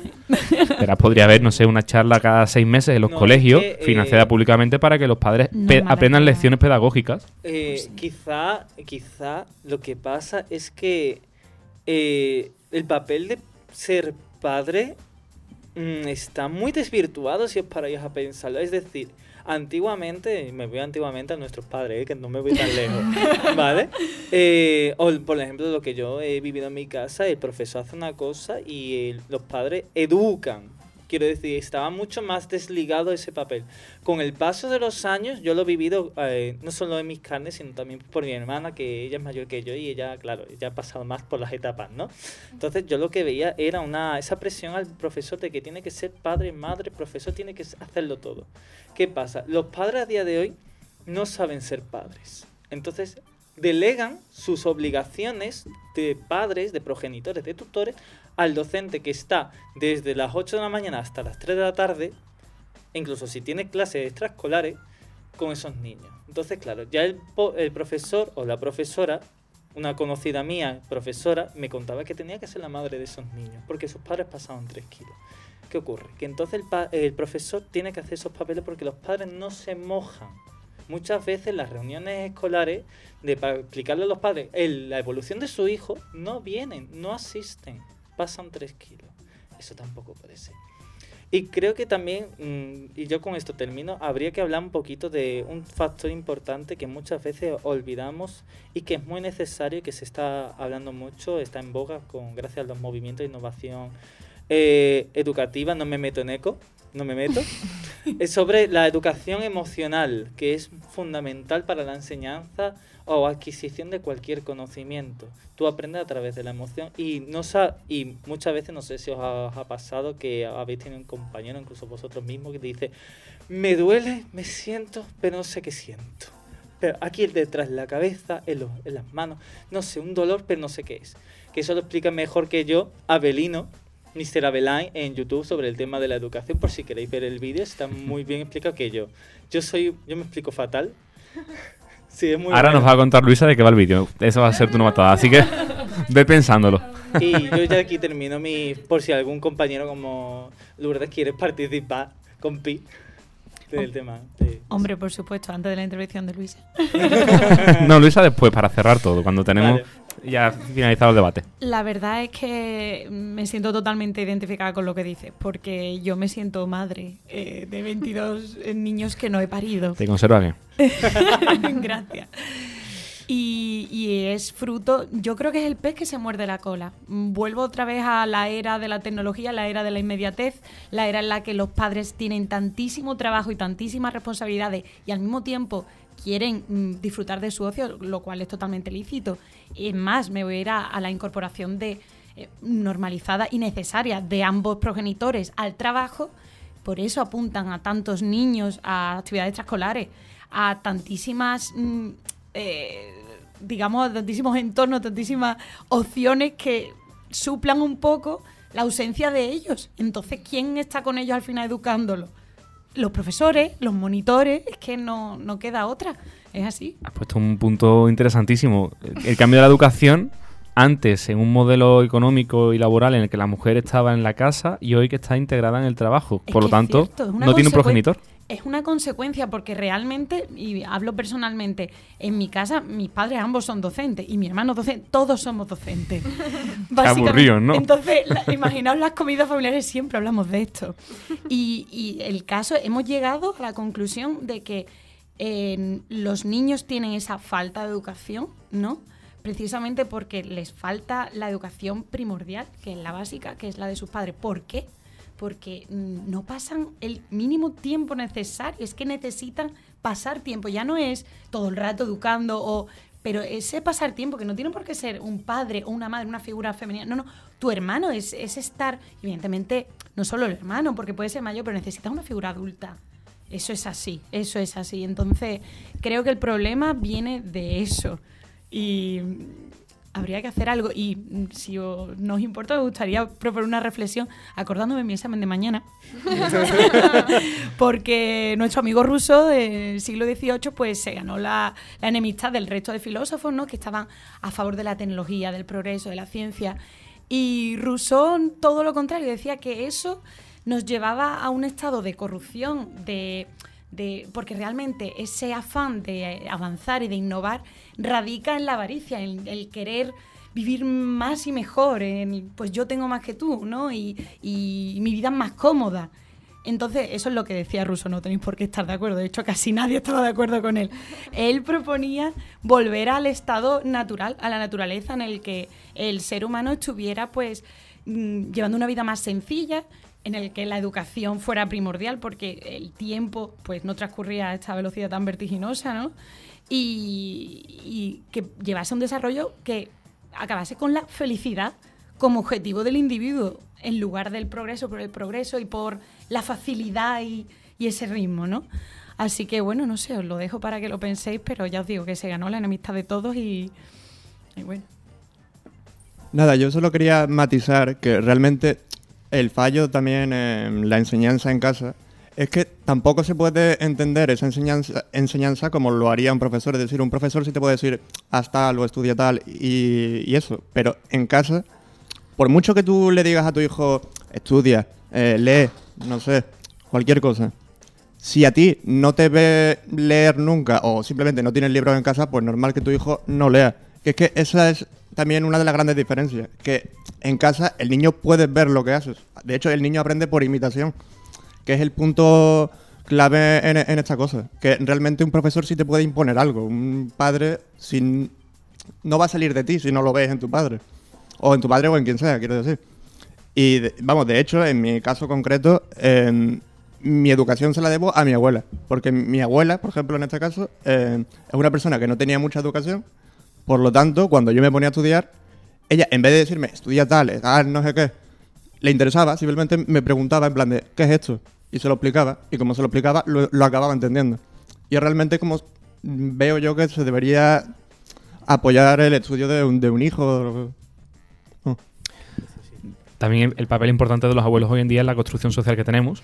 Y es, es cierto, muchas veces los padres simplemente quieren que los niños estén en su casa atareados porque, como dice Lourdes, para un ratito que tienen libre, pues si el niño está haciendo cosas, ellos pueden descansar. Pero la importancia que es para un niño que está creciendo, que es una esponja, que el padre se interese por lo que él hace, porque le acaba dando valor a lo que él está aprendiendo y él se siente una, que está haciendo algo importante, que no es simplemente una rutina diaria que tiene que superar para después jugar con los juguetes o, o ponerse a, a- estar con la play o, o salir a la calle, que es una rutina, pero que es importante también. Y si os parece, creo que es un momento muy bueno para ir concluyendo con, con este debate que ha dado tanto de sí. Tanto de sí, Carmen, que nos ha abierto el apetito, ¿verdad? Porque yo mm, he escuchado hablar de aprendizaje, de enseñanza, pero yo lo que tengo es ganas de, de aprenderme una buena pizza de Dominos. Por favor. Además, aprender a comer es una de las primeras cosas que hacemos. Desde el primer día que nacemos. Prácticamente. ¿Y qué pizza te gusta a ti? ¿Qué pedimos hoy a Dominos? Uf, qué difícil decisión, ¿no? Y y yo tengo aquí el poder de decidir por todos los compañeros. ¿Yo puedo decir algo? Sí, claro. O sea, yo soy de los... Me vais a odiar, pero yo soy de los... De la pizza con piña. Ay, no. Ay, yo también. Mira, a mí, Tenéis que Si la el hago en mi casa- de Pascu y Rodri sobre la pizza con piña, por favor. si la hago en casa seguramente no me guste, pero si la pido a Dominos hasta me va a gustar. Es que Domino's la hace súper bien, está riquísima. ¿Y qué ofertas tienen ahora, Carmen? Pues tienen el come y bebe, todo lo que quieras, por 7,25 euros. Que vamos, es un chollazo. es que, que son 7,25 euros. Una copa y media de las que te puedes tomar fin de semana, que ahora como no sales porque estás estudiando, pues te gastas el dinero en la ansiedad con los pizzas del Domino. Hombre, es una de las mejores pausas que se pueden hacer en el periodo estudiantil. Te pides una pizza, esperas a que llegue a casa y tu momento zen. Escucha, apunta, ¿eh? Porque los dominos eh, de aquí cerquita nuestra, el dominos de Pino Montano, lo tenemos en el 955 57 2330. 955 57 2330. O si queremos acercarnos, están en la calle Estrella Beetlejuice número 14. Bonito nombre. Perfecto. Si lo dices tres veces aparece. Eso espero. Pero oye, que, que hay dominos eh, repartidos en muchísimos sitios. Aquí en Sevilla tenemos también el de, el de Luis de Morales, tenemos el de Sevilla Este, eh, tenemos el de los Bermejales, el de Ronda de Capuchinos, el de la Plaza Colón, Constitución, incluso fuera de Sevilla Capital, por ejemplo, en Alcalá de Guadaira, en, en Dos Hermanas. Hay de todo, o sea, no hay excusa. Así que vamos a pedir ya, Carmen, que se nos pasa el tiempo y hay que comer. Sí, totalmente, ya es hora.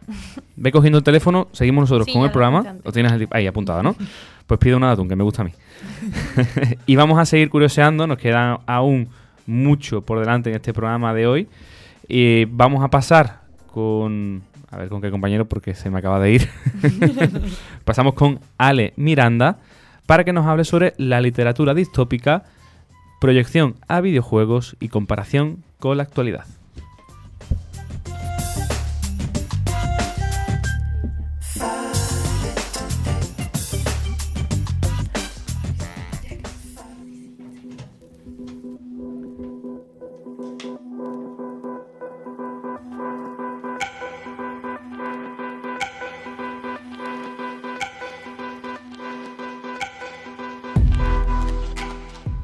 Ya me toca, vale, estupendo. Eh, me acabo de dar cuenta de la hora y vaya la hora que es tan fascinante y tan buena para hablar de literatura. Esa amante caprichosa, deseosa que siempre se aparece en la noche, ¿no? En la oscuridad, en el momento justo en el que el, el escritor, el poeta, se atreve a empezar ese camino, a emprenderlo para la creación. Bien. Yo vengo hoy a hablaros de la distopía o anti-utopía.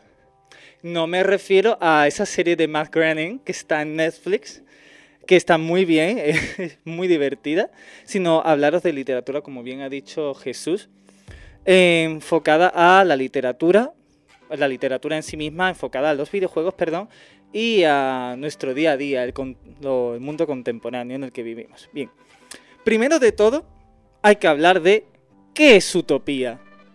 ¿Sabéis lo que es la utopía? Es una- no es una pregunta retórica, es una pregunta de verdad. María te va a decir qué es la utopía. Pues una utopía es un mundo ideal o paralelo que se crea en base a tus ideas, en el que mm, ahí va todo bien y todo perfecto. Muy bonito, ¿verdad? Súper precioso. Entonces, ojalá, ¿no? O no, que curiosamente el- ese- eh, esa palabra utopía nació con Tomás Mouro, o Tomás Moro, depende de cómo lo quieras pronunciar, como te venga en ganas si te levantas inglesita o de española, en 1516 con su novela Utopía, que yo inocente de mí pensé que sería, sí, el siglo XVI o el siglo XVIII con la ilustración, con ese buen ver de los hombres ilustrados, de el, el bien mayor, la prosperidad, el avance, que hicieron una oda a la vacuna en aquellos entonces, a la vacuna y más adelante a la electricidad, fíjate lo que os digo. Y claro, entonces, ¿qué es la distopía? Pues básicamente lo contrario, como uno podría decir, ¿no? Bueno, pero realmente, mm, distopía, antitopía, antiutopía, perdonadme, ¿cuál es la diferencia? Pues según la Universidad de Oxford, la distopía sería básicamente, ahora hablaré de las características de qué es distopía y qué es antiutopía, que para mí en lo personal es lo mismo. En una habla de esa sociedad eh, an- eh, totalitaria, ficticia, y otra se aproxima más a lo que podría pasar, pero que no ha sucedido aún. En lo que a mí me, a lo que a mí respecta a esta nomenclatura, como en toda la crítica literaria, me parece un pelín absurda porque es rizar el rizo y no te lleva para nada y solo te hace hacerte eh, un lío descomunal para todo aquel que vaya a estudiar o investigar sobre este tema. Bien. ¿Cuáles son las características que uno puede ver dentro de la literatura o el cine o los videojuegos distópicos? Primero de todo, como he dicho antes, un gobierno totalitario. Que, por ejemplo, en videojuegos, como voy a tratar más adelante, en, en, por ejemplo, Bioshock, que estamos eh, en un universo en el cual el gobierno se presenta bueno y bondadoso, pero es totalitario. Ahí es lo que entra el factor de utopía distópica. Bien, otros factores podemos tratar son, por ejemplo, eh, una sociedad deshumanizada, como puede, como puede verse en Un Mundo Feliz. También podemos ver eh, es otros temas que se tratan mucho, por ejemplo, en series de ciencia ficción como el Doctor Who, de la ciencia sin ética, o esas investigaciones que se hacen siempre en aras del bien, porque el fin justifica los medios, como diría Maquiavelo. Así más o menos me vais entendiendo, ¿no? De exactamente qué es o cómo reconocer las novelas o las producciones distópicas. Bien, dentro de este género se destacan tres novelas importantes que son Un Mundo Feliz, Fahrenheit y el famoso 1984, en las cuales se tratan, eh, como bien he señalado antes, estas sociedades totalitarias, este mundo distópico que puede ocurrir o que estamos muy cerca o no, eso ya lo hablaremos en el debate, eso ya es vuestra decisión, y otras materias como la deshumanización de lo humano. Bien, en un mundo feliz podemos ver, no sé si lo habéis, eh, se trata de esa jerarquización a través de la manipulación de la genética, la eugenesia, un tema muy controvertido sobre qué nos hace ser humanos debido a caso, por ejemplo, de un ingeniero eh, genético de China que manipuló a unos hijos, a unos, a unos fetos, perdonadme que por la equivocación, ¿Qué es, qué es hacernos humanos? En cuanto a los videojuegos, tenemos a We Happy Few, Fallout y Bioshock. Voy primero con Bioshock, que ya lo he comentado antes. ¿Qué podemos ver en Bioshock? Pues vemos en esa saga de tres videojuegos qué pasaría si eh, una ideología no tuviese ese, esa línea roja, ¿no? digamos, de la ética. ¿Qué pasaría si, por ejemplo, soy un multimillonario, un empresario a favor del capitalismo y en aras de mi beneficio personal construyera una ciudad bajo el agua? sin reglas, solo el más fuerte, el que triunfa. ¿Y qué pasaría, por ejemplo, en el último juego de la saga? ¿Qué pasaría si creo una sociedad utópica en la cual solo aquel que sea pío, benévolo, es el que triunfa, pero hay un leve sesgo que la gente no toma conciencia porque el pensamiento crítico se anula de el racismo. El racismo, la xenofobia, la superioridad de la raza blanca. En We Happy Few se basa en la Inglaterra de los años 70 con el uso del LSD y otros narcóticos estupefacientes que a través de la manipulación de las personas con el uso de ese medicamento generan una sociedad feliz pero de forma artificial como pasa en un mundo feliz. La gente es desdichada, vive entre orines, en la pobreza, horriblemente mal. Os hago un pequeño destripe, ¿no? un pequeño spoiler de esta, eh, una escena del videojuego que están celebrando un cumpleaños, están rompiendo una piñata. ¿Qué pasa si nuestro protagonista decide no tomar la pastilla? Pues lo que vemos que esos caramelos propios de la piñata son ni nada más ni nada menos que vísceras de una rata, porque están rompiendo una rata viva. Sorpresa. Bien. En cuanto a Fallout, se basa en el bloque en ese bloque de la Guerra Fría que hubiese pasado si se hubiese seguido prolongando a lo largo del tiempo. ¿Qué es bien? ¿Qué es mal? ¿Qué es verdadero? ¿Qué es falso? ¿Hasta qué punto nos manipulan? ¿Hasta qué punto hay cosas que sabemos pero que no somos conscientes? Esto mucho lo, lo habrán visto los, los conspiranoicos, ¿no? El tema este. Pero, y ya con esto, Carmen, voy a ir cediéndoos ya la palabra me lleva a, a lo siguiente, ¿no? Que es sobre el tema de la sociedad.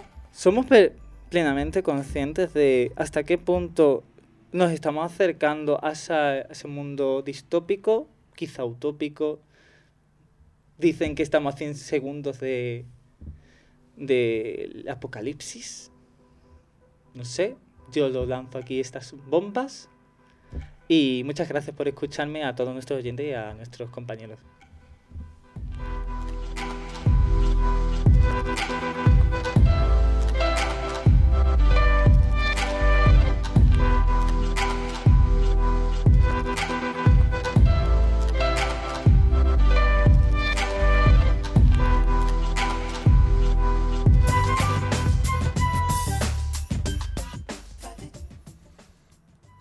¿Cómo mm, poder saber si la creatividad de, alguien, si el pensamiento más negativista de algunos pueda llegar a ser real? Al final, si, si lo imaginan es porque hay elementos actuales y pasados que pueden hacerles creer que en algún futuro se repita o se genere.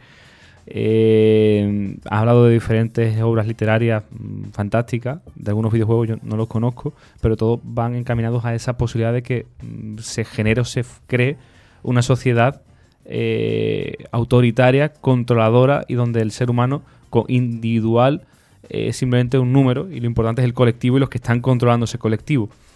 Eh, no sé qué, qué pensáis, si eh, únicamente quedará como una creación interesante para leer, para jugar, o si es que en cierta medida vamos encaminados a que dentro de unos años podamos vivir o se pueda vivir dentro de alguna nación un, modelo como este. Mm, Bueno, eh, yo quiero empezar con el planteamiento que se hacía al principio de diferenciar antiutopía de distopía, que es el hecho de podría pasar. O sea, la antiutopía es algo que podría pasar, pero realmente todo es algo que podría pasar en, en este caso. De hecho, o sea, realmente algo que podría pasar, mm, estaríamos hablando de ciencia ficción, no de utopía, distopía o antiutopía, creo. Eso me lleva a, hablarte de la distopía o antiutopía, curiosamente, aunque nació dentro de crear su propio subgénero literario o su propio género, ya eso ya ahí os lo dejo a decisión vuestra, se mueve muchísimo en el ámbito de la ciencia ficción.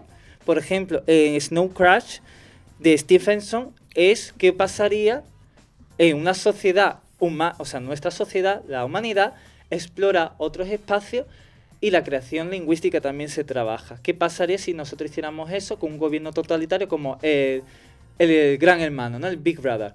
que luego se puede ver en otras obras muy parecidas con que trata, por ejemplo, Alan, Alan Moore con obras tan famosas como V de Vendetta. ¿Qué pasaría? Son, realmente muchas veces no somos conscientes que nosotros estamos viviendo en una jaula de oro. ¿Por qué digo una jaula de oro? Creemos que somos eh, dueños de nuestras decisiones, pero sin ir más lejos, nuestro amigo al teléfono móvil es un, pequeño espía que no sé si lo sabéis, pero cada vez que estamos hablando, conversando y demás, activa el micrófono para que eh, aquellas aplicaciones que estén ligadas, por ejemplo, a Google, nos hagan o nos den publicidad personalizada. Entonces, claro, ¿qué pasa? ¿Hasta qué punto? Y luego también, no sé si lo sabéis, que creo que fue Facebook quien vendió datos e información de miles de personas que usaban su web. Hola, ¿no? Pero eso es lógico. Ahí Estás usando un servicio gratuito. El producto eres tú y antes o después todos sabíamos que este tipo de fugas, que simplemente el problema es que se hacen públicas, suceden, van a suceder y seguirán sucediendo siempre que estemos pagando con, con nuestra con nuestros datos íntimos, con ¿Y qué nuestra me habla y qué me dices de entonces de esos bots que crearon su propio lenguaje? No sé si lo sabíais. Eh, Hubo bueno, tú, sí, tú el- sí, ¿verdad? ¿Qué pasa con, e- con esa...? mm, os lo explico, ¿vale? Eh, Facebook desconectó unos bots, me corrige el compañero si me equivoco, ¿vale? Que esto fue hace unos años, que eran que tenían conversaciones a partir del el estudio o análisis de todos los posts que subían todas las personas a Facebook y crearon su propio código, su propio lenguaje sobre hablando de abordando temas como el feminismo, la dominación, etcétera. Entonces, claro, que el compañero me corrija. Es llamativo porque esto nos lleva al gran miedo que tenemos intrínseco los seres humanos, que ya los psicólogos lo han nombrado, perdonadme que no me sepa el nombre, lo siento mucho, de ese, esa fobia que en parte, al hilo de lo que estábamos hablando del tema de la educación, con, el, con las nuevas tecnologías, el pánico que nos genera el, los robots, los androides y demás, porque se está investigando del uso de implantar chips al, al ser humano para tener mayor capacidad de memoria e incluso la proyección a cuerpos virtuales o androides, ya que la carne, como todos sabemos, es efímera. Bueno, Con- Oh, Nada, que Julio, no era simplemente era puntualizar el tema, por ejemplo, de los bots, que realmente ahí no, o sea, volvemos al punto de- con el que hablamos con Carmen, que es que es el aprendizaje, porque realmente esos bots no están entendiendo lo que están hablando. O sea, realmente es una es una suma de respuestas que van recibiendo y al final lo que tienen es un reflejo, no es algo real, no es un razonamiento que tiene el propio bot.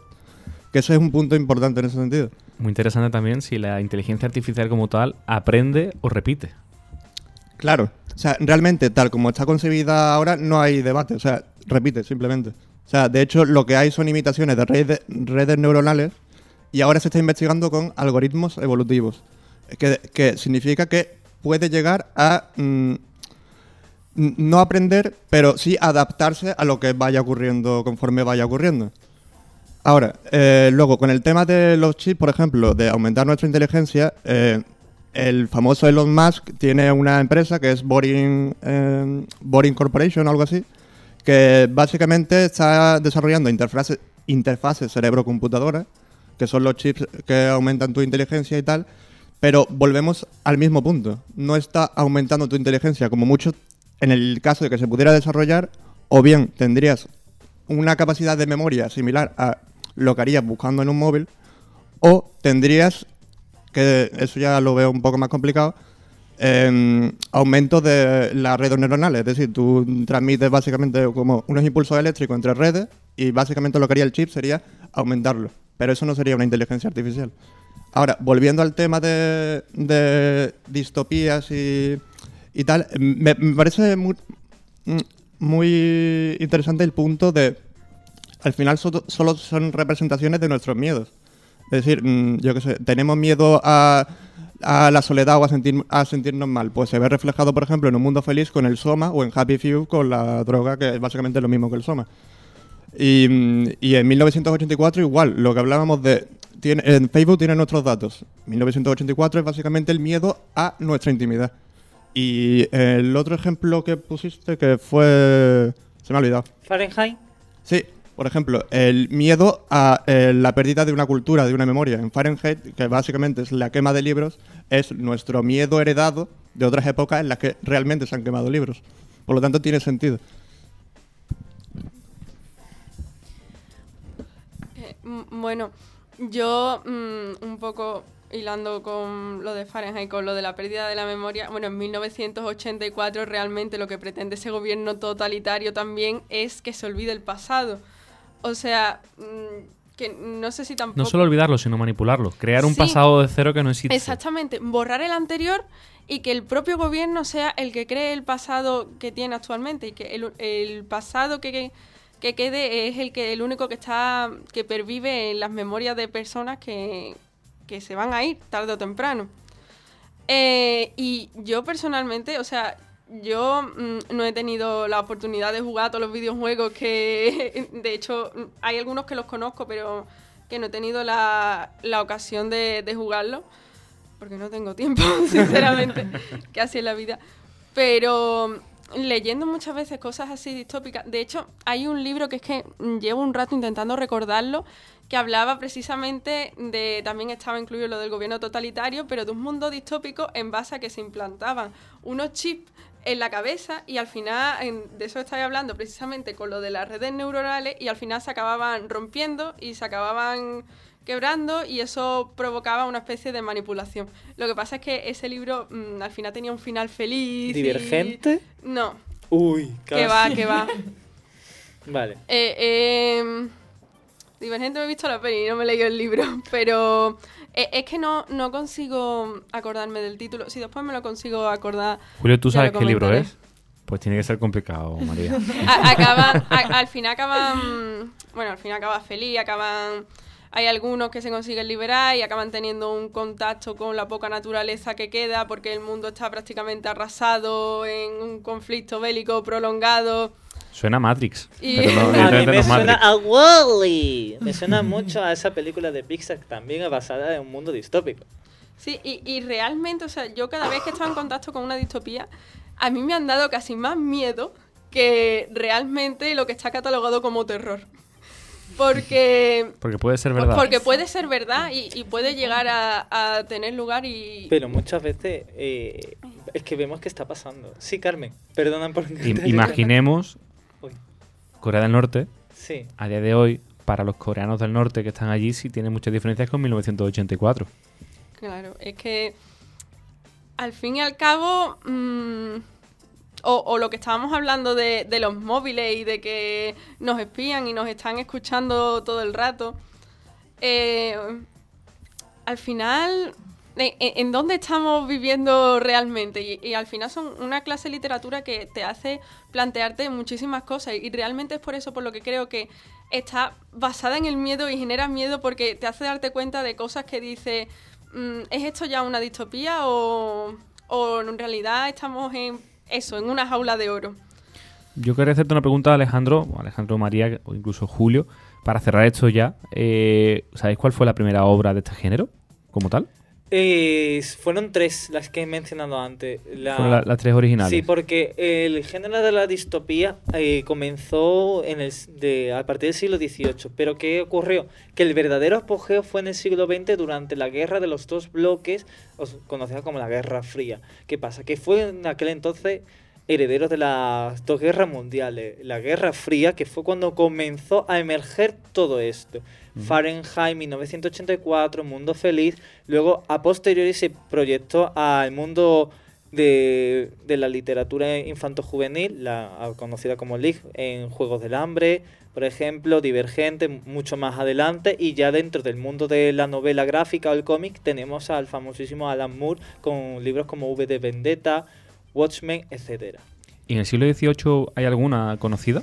Mm, De como ese tal, inicio, ese germen. A ver, el germen está en las obras de los filósofos, como por ejemplo, siglo XVII, siglo XVIII, a lo mejor Lourdes me puede corregir, ¿no? Por el tema de, de la Francia de aquella época, de esos contrarios a la ilustración, ya bebiendo el, romantici el pre-romanticismo que tenían su germen en autores como Hobbes, de diciendo que el hombre es el lobo.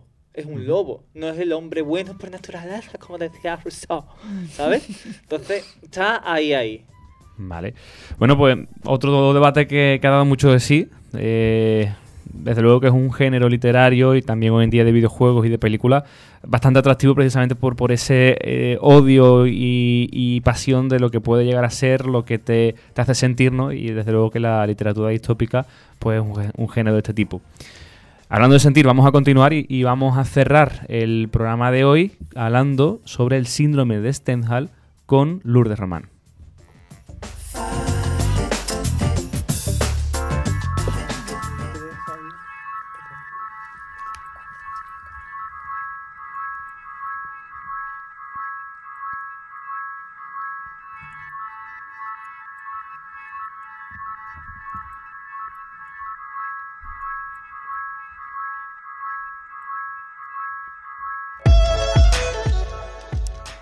Cuando contemplamos arte, en ocasiones se crea una conexión casi mágica. Da igual que sean cuadros, dibujos, esculturas, arquitectura, cada uno lo percibe y lo siente con diferente intensidad. A veces esa visión es de tal belleza que nuestro organismo se descontrola, sufriendo mareos o incluso angustia. El problema viene cuando además coinciden un gran número de obras artísticas que nos conmueven. Entonces es cuando el cuadro físico de los extraños síntomas se complica. ¿Y qué es lo que pasa? Pues que dichos síntomas dan lugar al fenómeno que se conoce hoy en día como síndrome de Stendhal.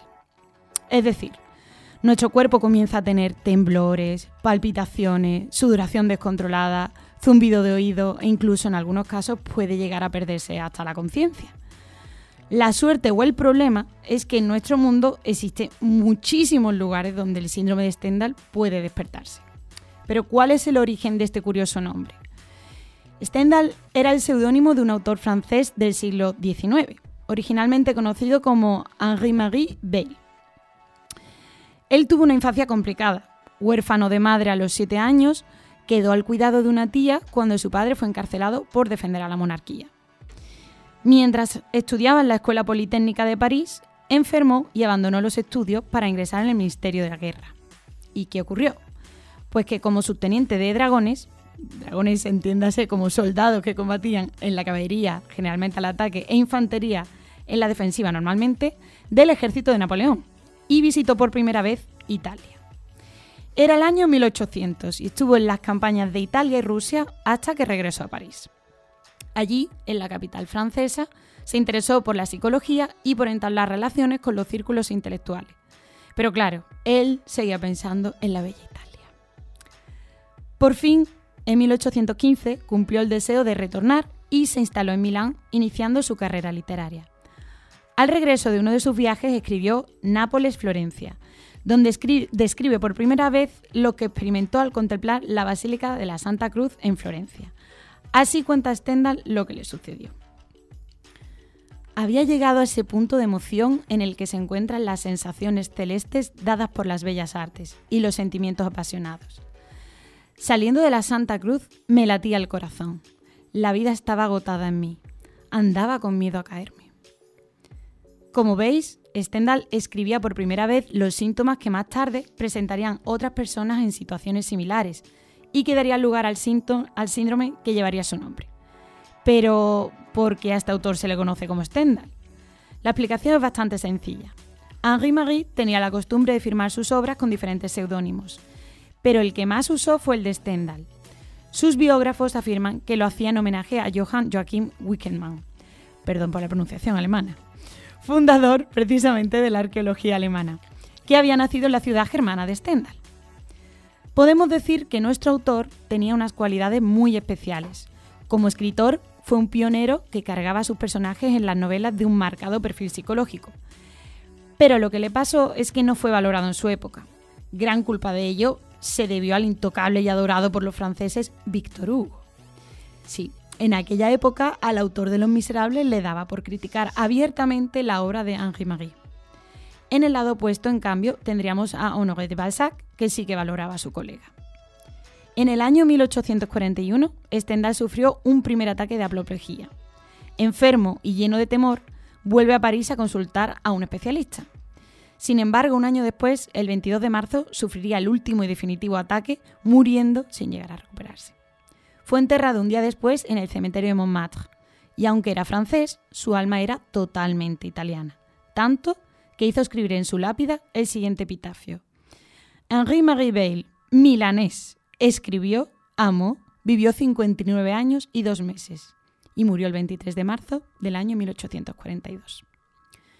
Su fama de buen escritor por fin fue valorada a finales del siglo XIX y formó parte de los mejores autores de este siglo. Los síntomas que describió por primera vez Stendhal dieron lugar al síndrome que llevó su nombre y estos no fueron reconocidos hasta 1979, gracias a la psiquiatra italiana Graziella Marini, quien observó que muchos turistas sufrían los mismos síntomas tras visitar Florencia.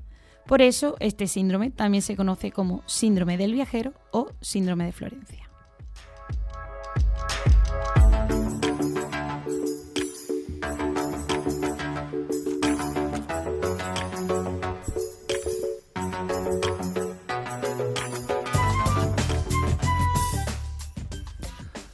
El arte es emoción. Eh, casi que no sería posible concebir la idea de arte si no existiese mm, un síndrome de este tipo, en, en sí, si no te emociona, yo siempre digo que no es arte. De ahí siempre discuto con nuestro buen amigo Fernando porque no todo arte tiene que emocionar a todo el mundo. ¿Os ha pasado alguna vez el experimentar algo parecido al síndrome de Stendhal? A mí, sin ir más lejos, no con cuadros, precisamente, pero eh, en el concierto de Año Nuevo de este año me descubrí a mí misma llorando al escuchar un vals de Strauss. Y yo dije, ¿qué está pasando? ¿Qué está ocurriendo? Era una toda una amalgama de sensaciones y, y yo creo que fue un poco este síndrome, la verdad, sin tener que ir a Florencia ni nada. Desde, desde Florencia es el, es cliché, ¿no? Tanto arte, Claro, tanta tanto historia, los Medici, tanto pero que- mecenas. Creo que puede ocurrir con cualquier expresión artística, incluso eh, eh, lo que alguien podría considerar una expresión artística que otra persona no lo considere. Y a mí me pasa mucho con las canciones. Y sin ir más lejos, esta fue la última vez que yo experimenté en mis carnes ese síndrome. No sé el- si mis compañeros quieren compartir una experiencia similar. Yo con las canciones también. También, o sea, te lo, te lo compro y te lo comparto sobre todo con canciones de pues de Strauss, lo clásico, ¿no? Strauss, eh, Chopin también, ¿no? Que te emocionas con las, esas nocturnas tan preciosas.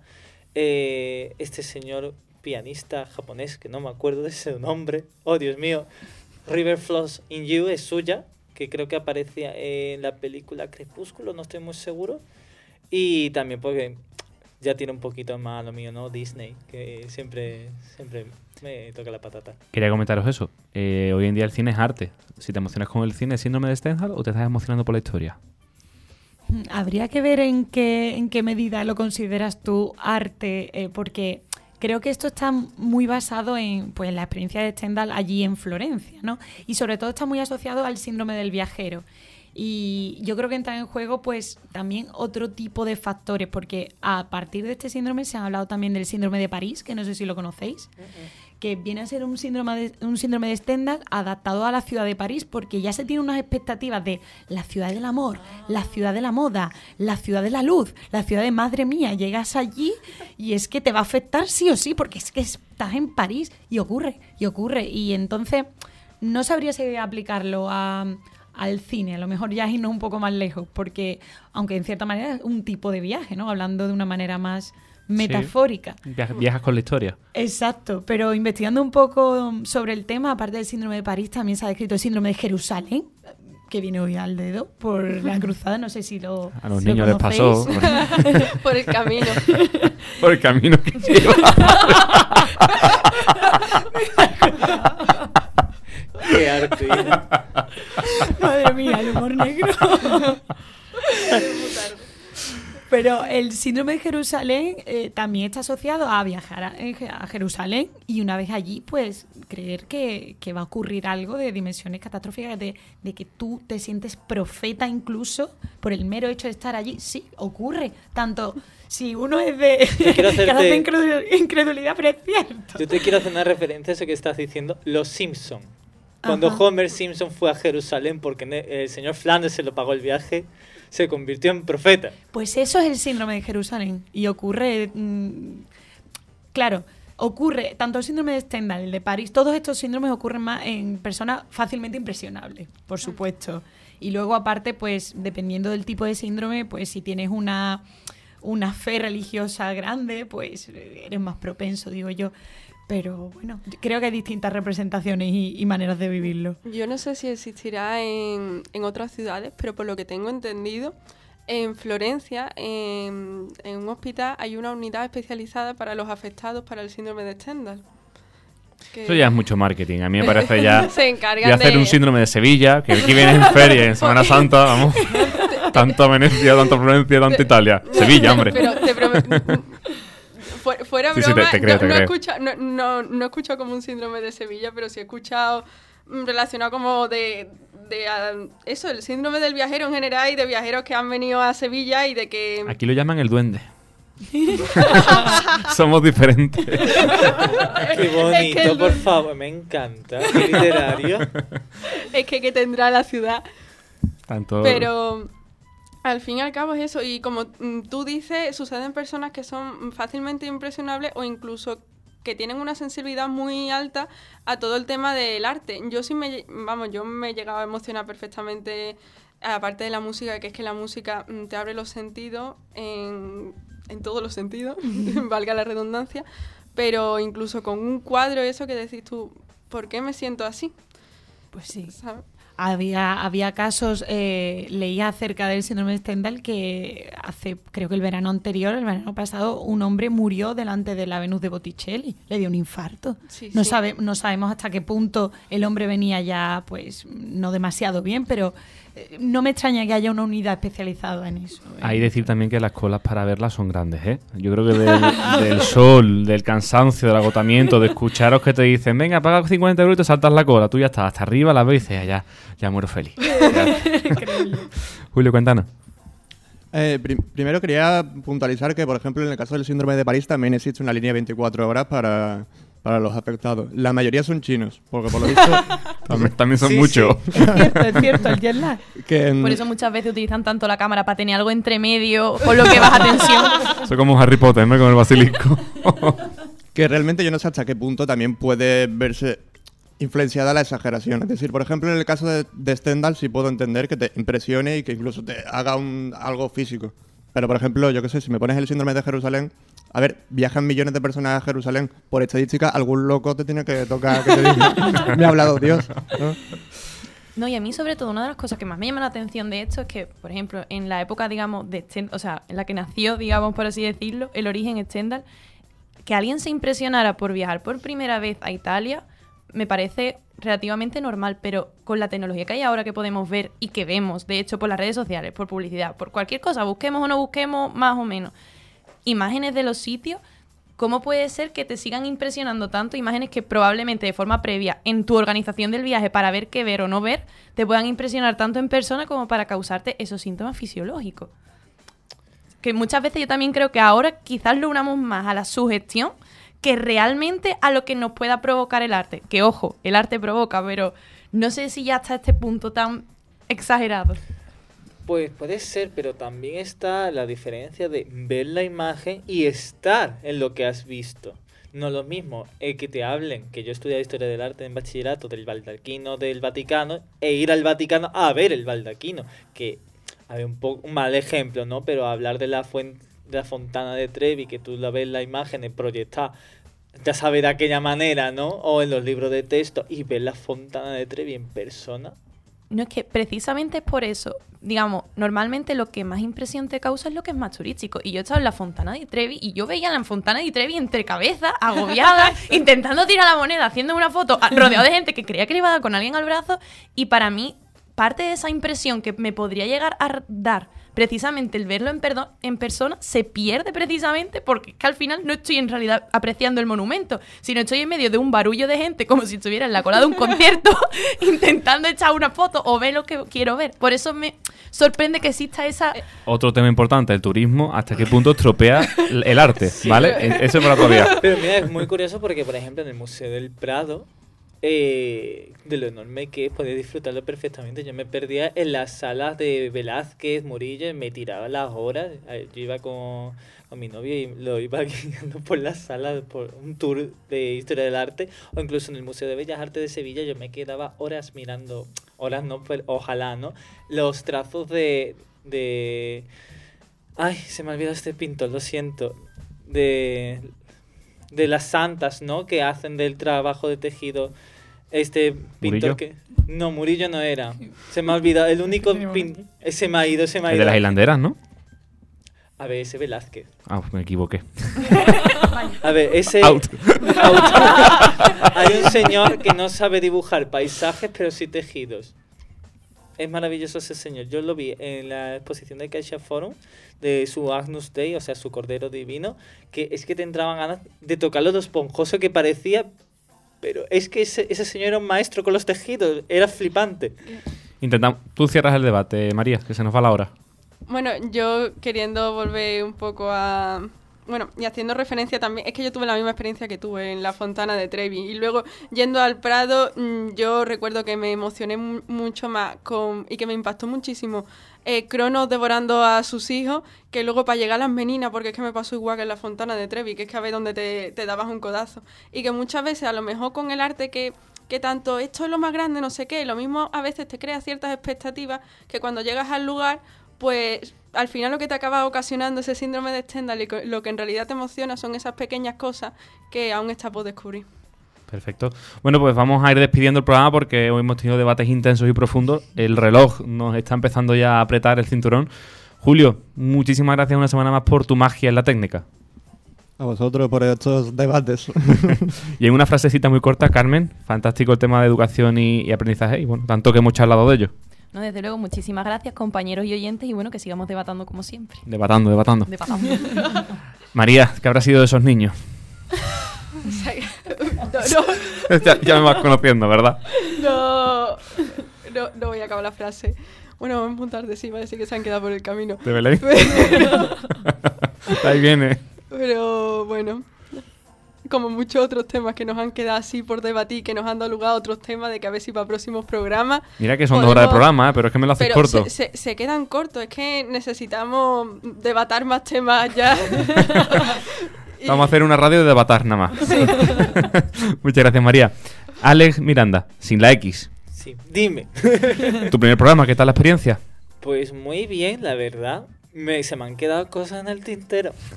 Eso es bueno. Eso es como cuando comes y te quedas con ganas un poquito más, que has comido muy bien. Eh, dentro de un mesecito aprox, ¿tienes ya el tema listo? Mm, te puedo traer otra vez cinco o seis temas de golpe si te interesa. Hombre, ti- tienes varios para elegir que comentamos. Sí, a ver sí, cuál te gusta sí. más. Vale, Muchas gracias. a ti. Y Lourdes, ya para cerrar tú con tu, con tu síndrome de Stendhal. Pues intentaré no desmayarme después de estos debates tan interesantes. Encantada de estar con vosotros una semana más y deseando volver dentro de un mesecillo también. Muy bien, muchísimas gracias a todos, a nuestros oyentes una semana por acompañarnos. Y os citamos nuevamente el martes que viene, ya estaremos en febrero, nuevamente a las 10 de la noche en Neo FM.